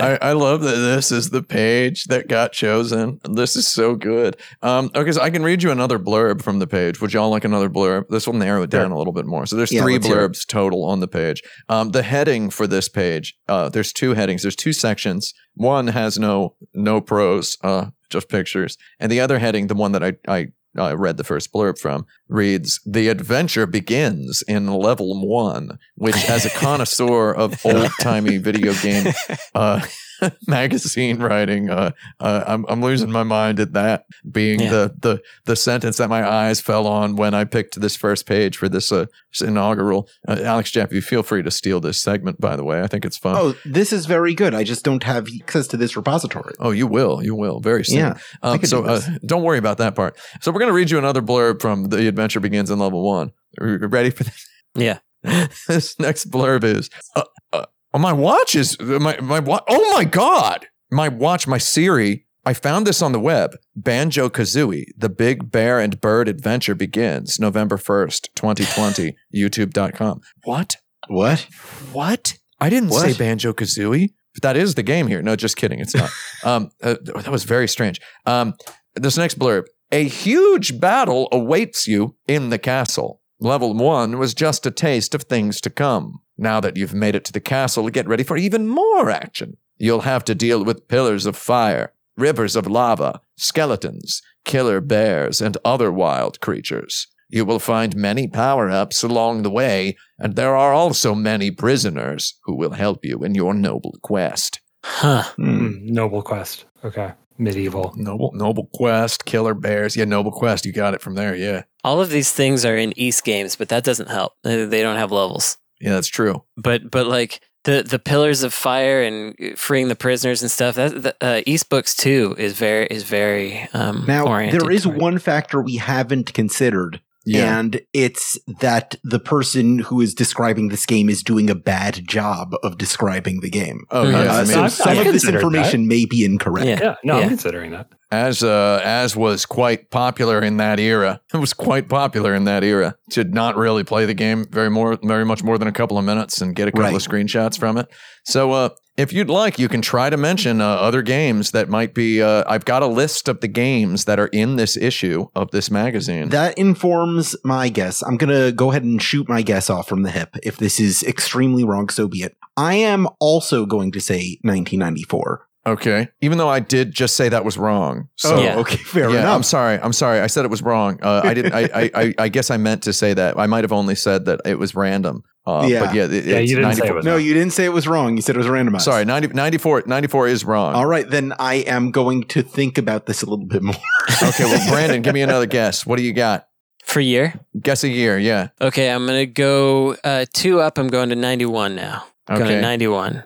Okay. I, I will not be saying whether the guesses are correct uh, after the first round, as is the custom on Insert Okay. Credit Time Capsule. Frank, do you have guess number two for the For year? year, uh, 93. Okay.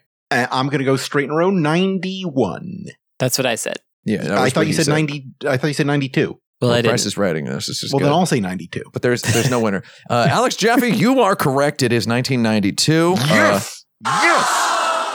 That's the only crowd sound I have, unfortunately. Uh, so it is 1992. I'm going to read one more blurb from this uh, this this this magazine page. It's the only other text on the page. Boss one. If you have the paladin, you will be able to defeat this boss easily. You will get a more powerful sword for beating him. Anybody have a guess as to what game or platform or developer? I think this is uh, like a DOS game. Very good, very good. Uh, but That's, that's you know, also what Brandon thinks. yeah, Um, that's what I think. Man, it, it, it's. I'm also like, if you have the paladin, it could either if be you have the paladin, yeah, pretty wild. huh? man. Like, could it? it, it, it can be a, a console conversion of a DOS game, but it's a DOS game. We do know the remember we do know the year 1992. Remember? Yeah. Yeah, some of the things I'm thinking about are like a gain ground port. There wasn't one in '92, I don't think, but um, or, or like a, a Xanadu, to, like a Faxanadu thing, but there wasn't one in '92 Yeah. uh, that I can think of. So, but it's something where you gain, where you get character. If you have the paladin, is like you have the paladin. Yeah, it's yeah, very very mysterious, isn't it? it is mysterious. I got to say, I'm, I'm I'm the only one doing this, but I'm trying to go for the publication angle, which Okay. Oh, sure, sure. yeah, do it. Um, I know you're as uh, maybe even more of a connoisseur of video game publication prose than I am, Frank Cifaldi. I will say this is a little atypical for this particular publication. I- I- this doesn't feel exactly like I'm used to with this publication. I don't know if an intern wrote it or what. That's interesting. The, the heading at the top of the page that has a bunch of screenshots says "Rescue the different prisoners for more firepower" is the next uh, text on this so game. this this doesn't feel like EGM prose to me, but it feels like EGM page count to me from this. Yeah, era. Yeah, 164. I'm going to read a couple scattered sentences from the previous page. Uh, so uh, you can select which floor you begin at, just like in the coin op. oh, So that's Mm. right. You can Yeah. continue three times, and it will not even cost you a quarter. You must survive all 50 floors and win the final battle, blank, uh, to destroy it and the evil power it possesses. I, I left out the name of a proper noun. yeah. Uh, man, th- I still want this to be 1989 based on this I, description. I will know say that not, this but- video game is a game that reminds me that uh, one of the games we mentioned earlier in the show feels to me like a spiritual modern version of this game. Well, I, I am driving myself crazy because I can't think of the name of the game. yeah. Maybe I can. This is this is like the best possible Tim, video Tim, game for is this it Magic segment. Sword? Yes. Wow. Oh, I Yeah, that's- I I'm Hey, you got it. I can't prove this, but uh, Yeah. this was actually my first guess uh, based on the first paragraph. I believe it. But I just couldn't think of the name of it. I believe it. Can you make a definitive statement of what the magazine is? Um, well, so first of all, I think I'm right about Super Nintendo. Oh yeah, Super Nintendo, just like in the coin op, right? So Yeah. So I got two. I am going to go Electronic Gaming Monthly on this. okay, and uh, uh, you don't need to mention the month, but the month is April 1992, Electronic Gaming Monthly. So for uh, for bonus, uh, that's that's the page for the bonus points. Uh, who wants to try to name uh, a, a game that is advertised in, in this in this magazine in this issue? Give me a name of a game. I've just finished, uh, just about scrolled through the whole thing, and I can tell you something advertised in here. Oh man.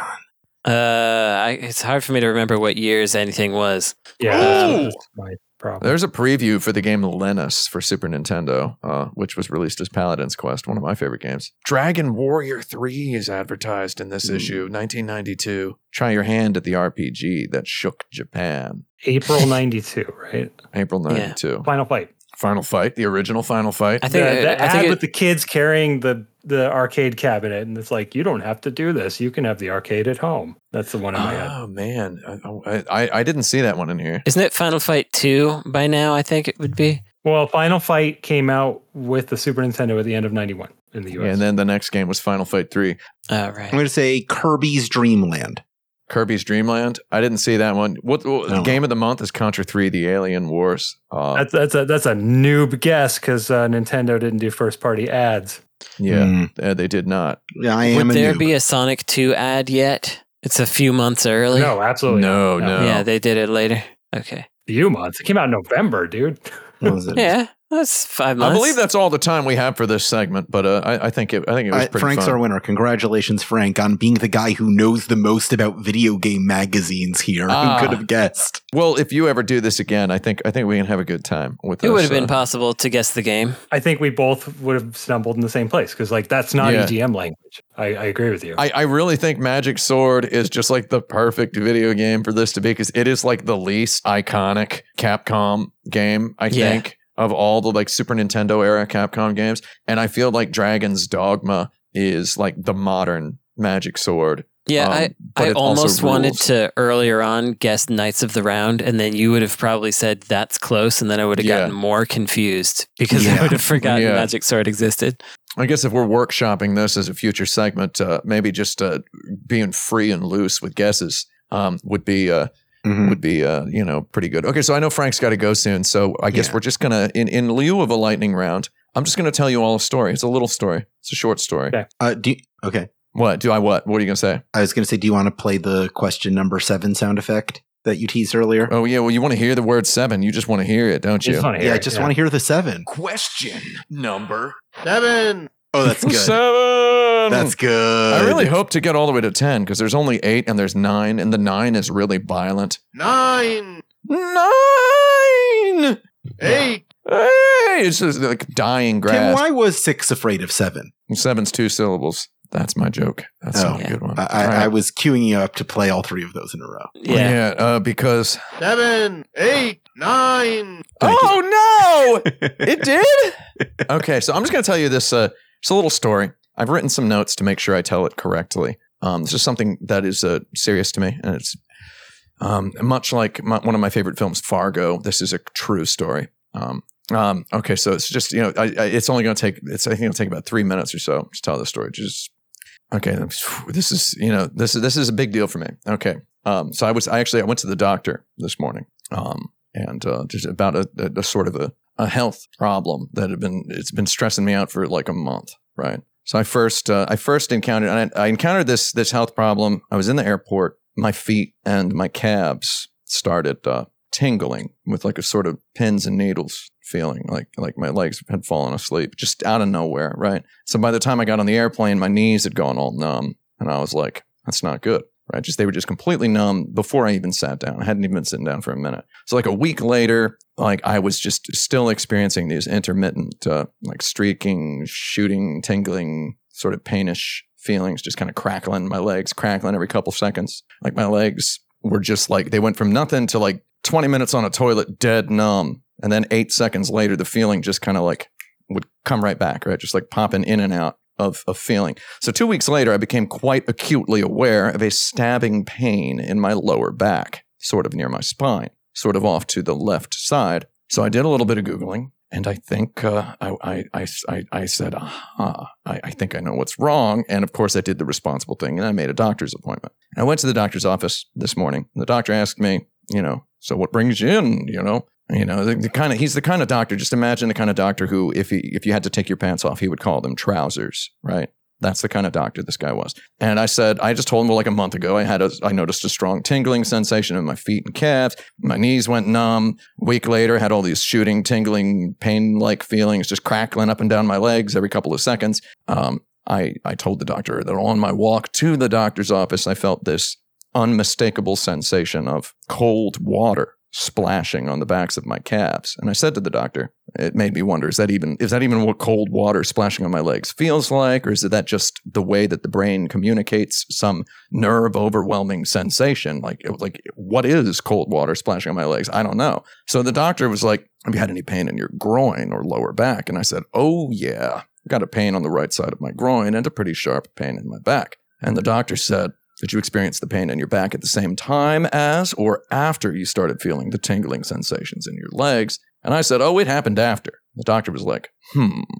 And he just starts typing to his laptop. You know, with it, he had a Diet Coke in his hand and he's just typing with one hand in the laptop. So he's just typing and typing and typing. And uh, it's just dead silent. He's typing, sipping his Diet Coke. And I, I, I just say out loud, and I feel real bad. Like before I even say this, I say, So I was uh, doing some Googling and then he just looks at me with his eyebrows all the way up and he goes, uh huh. And I was like, well, and I kind of just thought, you know, it sounds like, and he's like, oh, yeah. And I was like, well, it, it seems like, you know, maybe I have. And he goes, like, I mean, I see this look on his face. Like he's all like, oh, here it comes. And I said, I think I, I might have a herniated lumbar disc, right? Like it's a common problem. And the doctor just instantly yells, no. And he's like, everybody comes in here thinking they have a herniated lumbar disc. And I'm like, doctor, I mean, I have this tingling sensation in my legs. And he goes, and? And I said, and my knees. They're so numb. They feel sometimes like they don't even exist. And the doctor's like, and? And I go, my legs are all crackly and tingly and electric. And every 10 minutes or so, it feels like eight whole seconds. Like it feels for like eight whole seconds like I just sat on the toilet for half an hour. And the doctor goes, and? And I said, I've got this pain in my lower back. And the doctor says, and? And I was like, well, I first noticed it in the airport. Maybe my suitcase was too heavy and I yanked it out of the Uber in such a hurry. And the doctor was now standing up and he says, And? And I said, Doctor, the Uber was so big. I requested just a regular one and they sent like a road yacht. And the guy offered to help me with his suitcase and he was so shredded and I was jealous.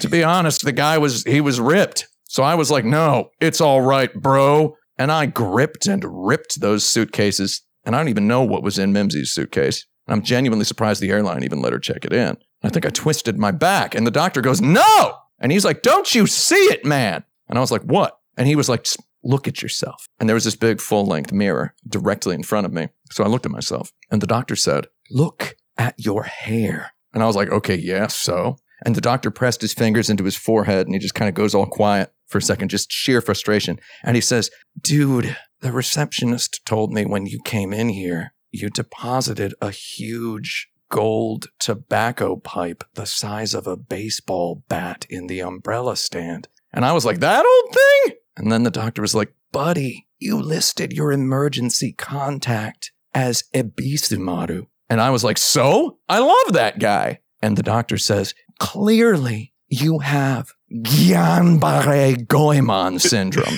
there you go. That's my joke. It's pretty good. Do I have a sound for that? Well, that's all our time today. That's pretty good. All right. So everybody's homework for one month from uh, now is uh, prepare your own.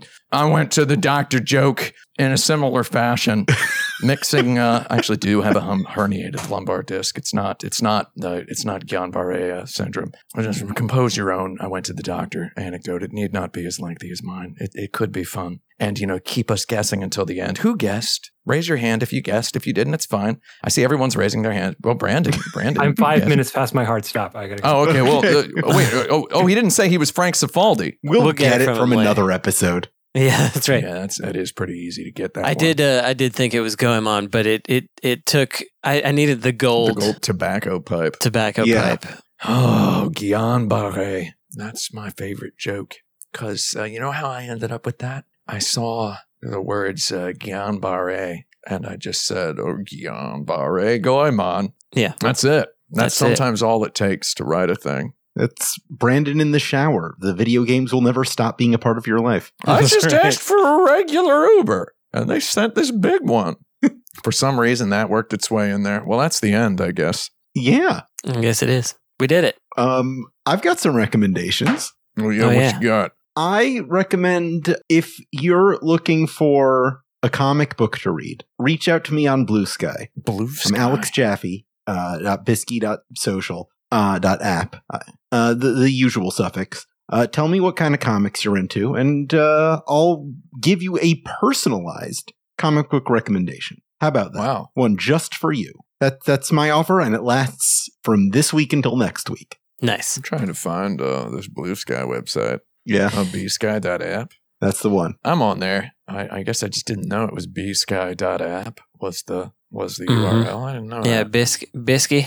I don't look at that stuff no more, Carl. I got another podcast called 52 Pickup. If you want to listen to that, go ahead and do that. Five two B. Do that with Gita Jackson. It's a good old time. Once I was trying to figure out what comic books I should read, and someone mentioned that one, and I I started reading the first issue of it, but I didn't finish it. Oh, there you Uh, go. I mean, not for like any sinister reason. I just I, I ended up getting like I feel like you can't get the feel for something in like three Right. pages, obviously. But uh, it was it was you know reading on an iPad back in the year 2012 or so. Or what what year would it have been? It would have been like 2013, 2014. For you, Tim Rogers, I would recommend Matt Wagner's Sandman Mystery Theater. I think you would get something Mystery. interesting out of that. Is that available on any uh, any delicious apps I might have? Oh, access it's on to? DC Universe Infinite. Oh, that's what I figured. Uh, Yeah. I'll, I'll take a look at it, Charles. I'll take a look at it. Very good. What do you have any recommendations, Brandon?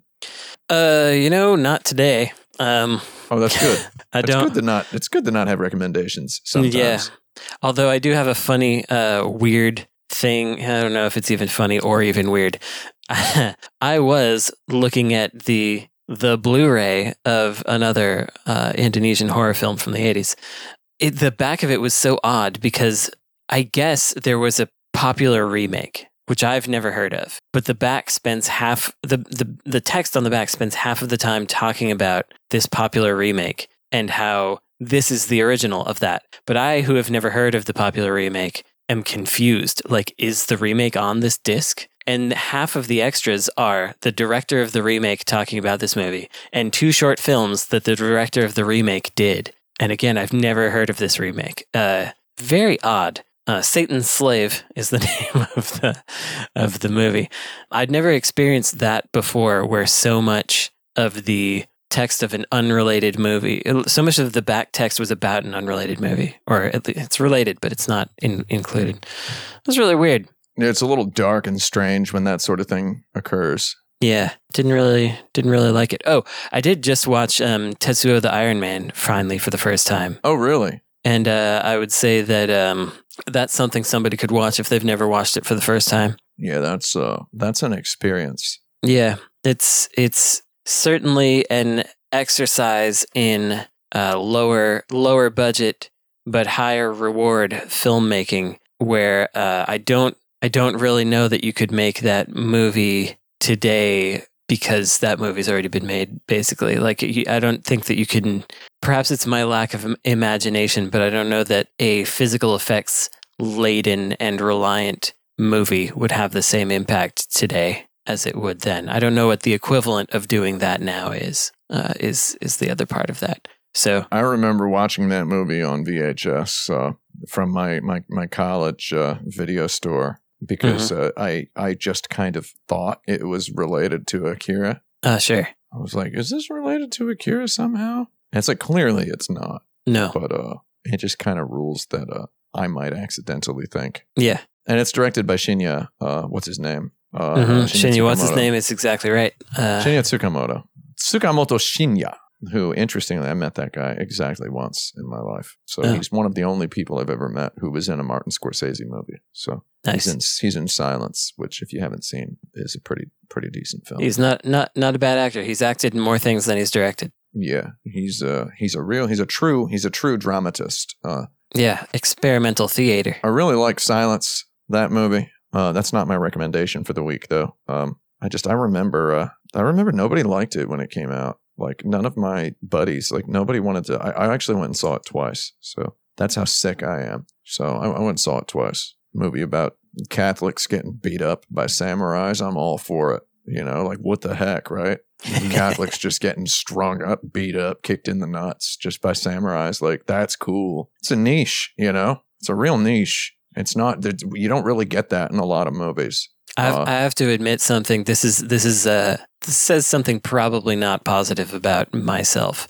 Well, go for it, Carl. But every time I'm I'm watching something, I'm watching a trailer for something, and then Mm-hmm. Adam Driver's face appears, oh, then I think you know maybe I don't want to watch this.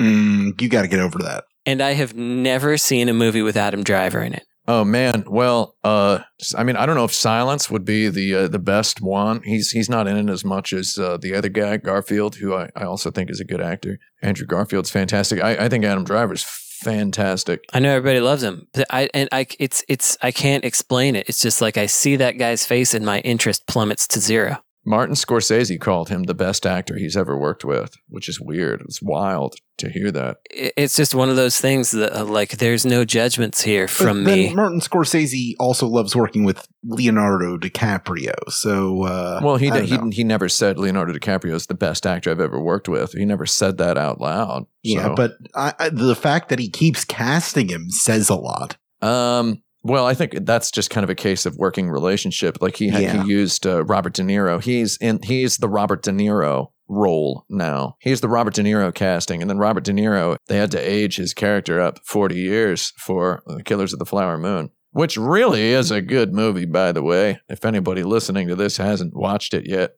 I've added it to my list. It's very good. I had a very good. T- Weirdly, I did not go to the bathroom during that movie. It was uh, one of the few times in my life I've gone to the movie theater and did not have to go to the bathroom at the end of the movie. But I did. You know, I went and you know saw what I could do. You know, but it was like three hours and twenty six minutes. That's like winning a lottery jackpot. You Oh, know. Mhm. I want to make another recommendation. Uh, Well, you let's just do it. reminded me. Uh, I want to recommend the movie Poor Things. I just saw that in an Oh. empty movie theater. I was the only person there In uh, Florida. in South Florida, a noon screening. Walked in, uh, one for Poor Things. I had no idea what to expect. I knew absolutely nothing about this movie going in, and I just had a really good old time.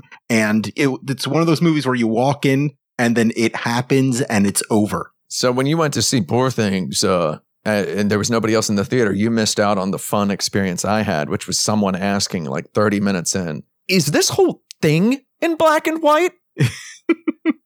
and I was like, "Ah," Yeah. just out loud, just like full volume. Is this whole thing? And I was like, "The whole thing or the poor thing?" I have Is what I wanted a to ask. precious family friend, Howie. Uh, anytime we go to see a movie with Howie, like anytime anything strange happens, he will ask out loud in full volume, Is this a dream? Is this a Oh, dream? that's that's so good. That is some that is some mom or aunt behavior baked into that boy. Yeah. Uh, I love it. I recently went to see the movie. I've mentioned this. Uh, went to see the movie Godzilla minus one. Uh, Yeah. Went to see it in the theater. Have you seen that, Brandon? No, I just I have it. That's another thing. I, I I always feel like I should like Godzilla, and I've never managed to achieve it. Oh, well, have you seen Shin Godzilla? I can't remember. That's Hideaki. You'd remember this one. It's Hideaki Anno's extremely mundane procedural uh, government story about Godzilla. I may have avoided that because of my distaste for Hideaki Anno. Oh, well, I mean, that would be the one to watch, in my opinion. I watched Godzilla. This is this is a fun bonus here. I watched that Godzilla minus one, and I am only bringing it up now because I saw. Uh, I'm on a lot of uh, FYC lists. The for your consideration. Every time I open social media, I am seeing for your consideration as a writer. Like they've got me right. I'm, I am a member of the WGA. They're like vote for this for screenplay, right? And uh, for some reason, every once in a while, there's some normies in the replies to these FYC uh, WGA posts on Instagram. So today there was for your consideration as best Adapted Screenplay Academy Award, please consider voting for Killers of the Flower Moon by Martin Scorsese, right? And uh, uh, I, I click on the replies, and there's a reply that's just some guy with four followers that's best movie of 2023, right? And then the reply to that was, Tell me you haven't seen Godzilla minus one without saying you haven't seen Godzilla minus one. And I was like, it was just another of those moments where I'm like, oh, I am surrounded by 12 to 16 year olds on the internet. And Yeah. that's why I don't post, right? And it's like that movie was fine. Godzilla, I had a good time watching it. It commits a few cardinal sins uh, in terms of structure. Any any card carrying member of the Mystery Writers Guild, um, which may or may not exist, I leave that up to you, listener, to figure out. Yeah, Uh, any that's a mystery card carrying itself. member of the Mystery Writers Guild would not forgive a bunch of the stuff it does late in the movie. You'll know what I mean when you watch it, if you watch it, uh, dear reader. Uh, but I, I still had a very good time watching that movie. But what they did in Godzilla Minus One is they made a morose, sort of serious, sort of Ghibli movie that takes place immediately post World War II. And it's about Mhm. Godzilla attacking, uh, what is it? It's like he's attacked. What if Godzilla attacked seven years earlier? Which is a scenario never quite imagined in Godzilla movies. And interestingly, my thoughts while watching it was that, oh, this is a Godzilla. You know, remember Final Fantasy 15, a Final Fantasy for fans and first timers? That's what I was thinking of this Godzilla movie. I was like, it's for diehard Godzilla people, and it's for people who've never chilled with Godzilla because they made an old fashioned Godzilla movie, but it's good, quote unquote good. It's it's solid. It's uh it's it's by the it all the numbers are painted correctly. So maybe you would like it, Brandon, but maybe you'd be a little conflicted about liking it for a couple weird reasons. Yeah. But uh, I think it's still kind of worth watching because you don't get to see a lot of really, really glossy, high budget blockbusters intended for a global audience, which are destined to make hundreds of millions of dollars in America from Japan. Certainly you don't not. really see. Uh, I mean, I guess any of those. You, you. There's never actually been one. So it's it's curious, and it's also curious that it so directly is about the rise of nationalism Mhm. uh, and why that's bad. Is Godzilla a metaphor for nationalism? What is he a metaphor for? They the the the director writer very smartly uses Godzilla as a metaphor for something other than Godzilla. Right, like Godzilla in most Godzilla movies, Godzilla is Godzilla. So I mean, it's it's it's always been a bit like nuclear power or Yeah, some, or- something something. But yeah, Initially, yeah, that's that's hundred percent what he was. Yeah, it was. Uh, kids these days would probably describe it as a stealth protest film. I think it was somewhat pretty openly a protest film when it when it came out. Which reminds me that they're playing it in 35 millimeter at Film Forum in New York City uh, next month. Alex Jaffe, if you've never seen the original Godzilla, Oh yeah. it's not the greatest movie in the world. Have you seen the original Godzilla, Brandon? yeah, Yeah, it's it's that's one of those like uh, 100 international movies you must watch sort of movies, right? So it's like it's one that a lot of people have seen whether they really want to or not. I like the original Godzilla. So did we end the show yet, or what? No, no, Yeah. we didn't. This is this is bonus, but uh, we can end the show. I want to before we. Uh, okay, so let's. Let, I'll do. An I'll do an ending here. Hold on. Do you want to ask Frank if he has anything to recommend? Frank, do you have anything to recommend? Uh, Esper put his no in here from a previous episode. Nope. Frank's dead. He doesn't have anything to recommend. Um, so I have I have a couple of things to recommend. Uh, which this is this is a uh, I've, I've received sort of a critical mass of people asking me to advertise their products specifically uh, on uh, this show. So I'm going to instead of recommending any of those, recommend a few things honestly that I think are cool. So uh, the things I think are cool. There's a game available now on Steam and Itch, and the game is called Freak Hunter, which uh, it's a game made by a, a prominent member. I would say prominent member. Is it prominent member? I don't know how we de- determine uh, how prominent how a person becomes a prominent member. A prominent member of the Action Button Discord, uh, Goop Lord. Goop Lord made this game Freak Hunter, and uh, I was intrigued by Freak Hunter right off the bat because it is an on rails. It's a rail shooter dungeon crawler, right? Which uh, sounds like a thing, right? That already sounds like a thing, doesn't it? You kind of you kind of want to try that out. But what if I told you that for the next 20 hours, it is a, you know, in other words, when this episode comes out, it's already too late. It is available for the quite frankly ridiculously low price, introductory low price of $3.39 on Steam. Now that's going to go back up to $3.99 by the time this episode airs. but you know, I can't I can't help that. I'm not in control. It's like asking me to control the weather. So uh, I, I'm going to let the the game's Steam description speak for itself for a second. The Freak Hunter is a dungeon crawler rail shooter action hybrid for sickos developed on vibes and created as an exercise in actually finishing a video game. It's inspired by early FPS games like Silent Debuggers on PC Engine and Nice. Shadow over Innsmouth on Virtual Boy.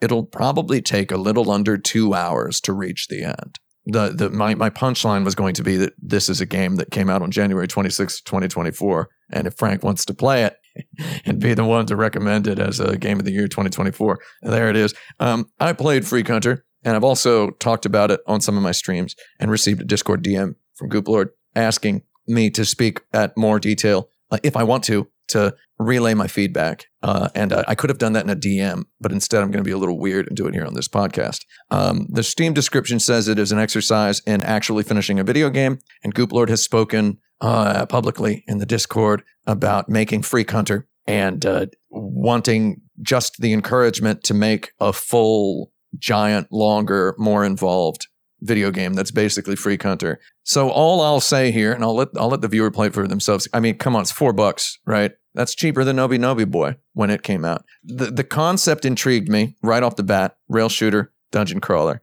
and I, most of what I've said on my live streams has has focused on the name of the game, uh, Freak Hunter, which you've got to admit I've been working as a creative in some capacity or another for God more than twenty years, and uh, I, I've considered myself pretty good at uh, as a namer of things, but uh, never came up with one like that. And that's usually what I've been saying. Though here's what I'll say, and I'm going to say this publicly. I'm going to declare this: if you are looking for the encouragement to make a full, longer, bigger, weirder, more expensive video game, Freak Hunter Two, Freak Hunter colon something, Super, Super Freak, Freak Hunter, Hunter. uh, Ultra Freak Hunter, no Super Freak Hunter, no, no, we can't do that, no, or just Freak Hunter, Freak Hunter, and you can't make it two words. It's got to be one word. If it's one word, that's the name of a video game. If you're looking for the encouragement, uh, I would say consider the concept uh, impeccably proven, and uh, please keep making these things. Is what I would say. My only contribution to this is uh, is be careful to search for one word.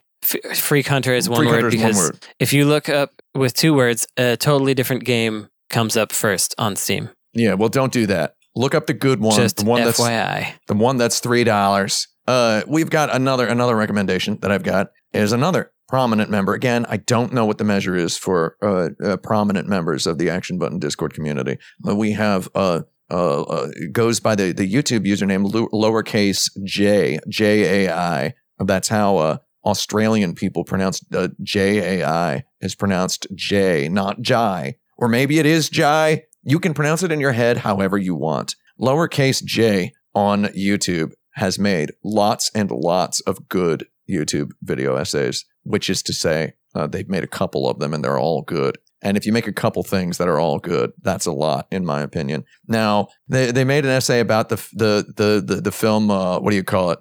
Uh, Welcome back, Mr. McDonald by Koki Mitani. You know Koki Mitani, who also was the writer director. He's a playwright, writer director, also responsible for, for Furuhata Ninzaburo, which I mentioned on Oh, one yeah. of these. Uh, uh, there's a video of that. Um, though there's also a, a much newer video that I think is spectacularly good, which is about uh, it is about YouTube poops or YTPs, which it is really really fun to see some semi academic. Uh, uh, uh, intellectual analysis of, of YTP's place in art history. Um, and it primarily focuses on the the Fesh Pence series. I don't know if you all are familiar with this one. Um, it is it is the Mona Lisa of YouTube poops, in my opinion. Um, the Fesh Pence one and two are fantastic. And after a hiatus of ten years, Fesh Pence three was released a few weeks back, prompting uh, uh, Jay to make this video, which uh, I found very very well written and uh, very well edited and just well well performed. And I think that video is great. And number three of a thing nobody asked me to recommend or advertise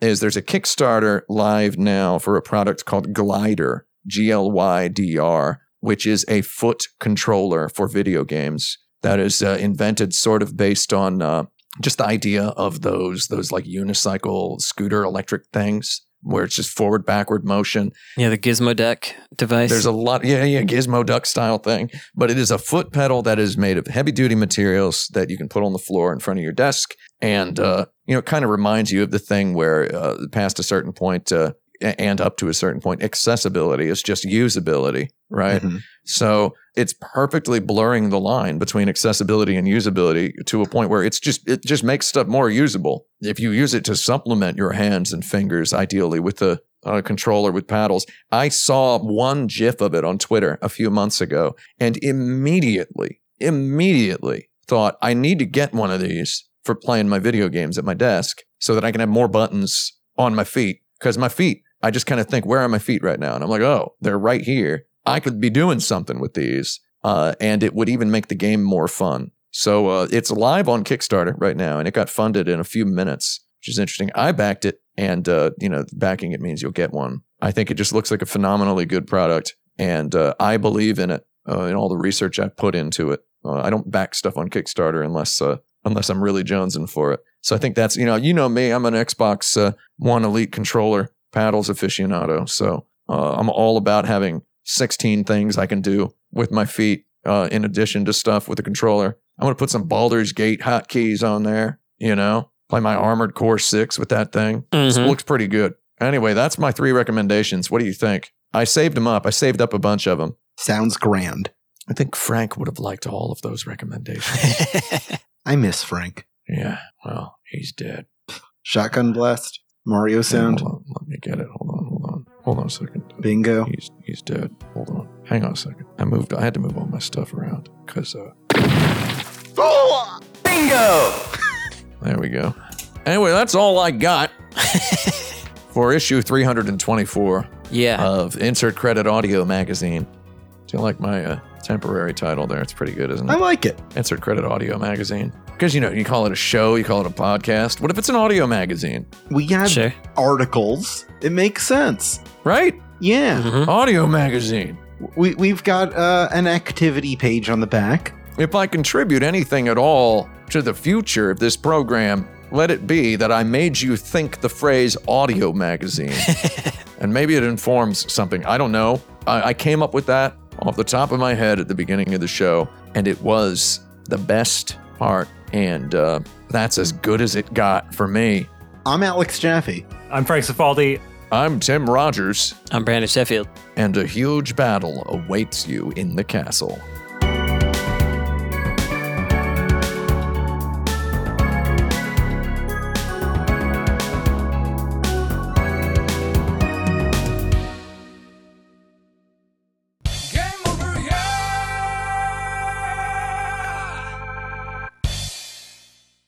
Nice. Level one was, and level, uh, I'm Tim Rogers, and level one was just a taste of things to come. oh, that's so good. I think a huge battle awaits you in the castle is better. yeah.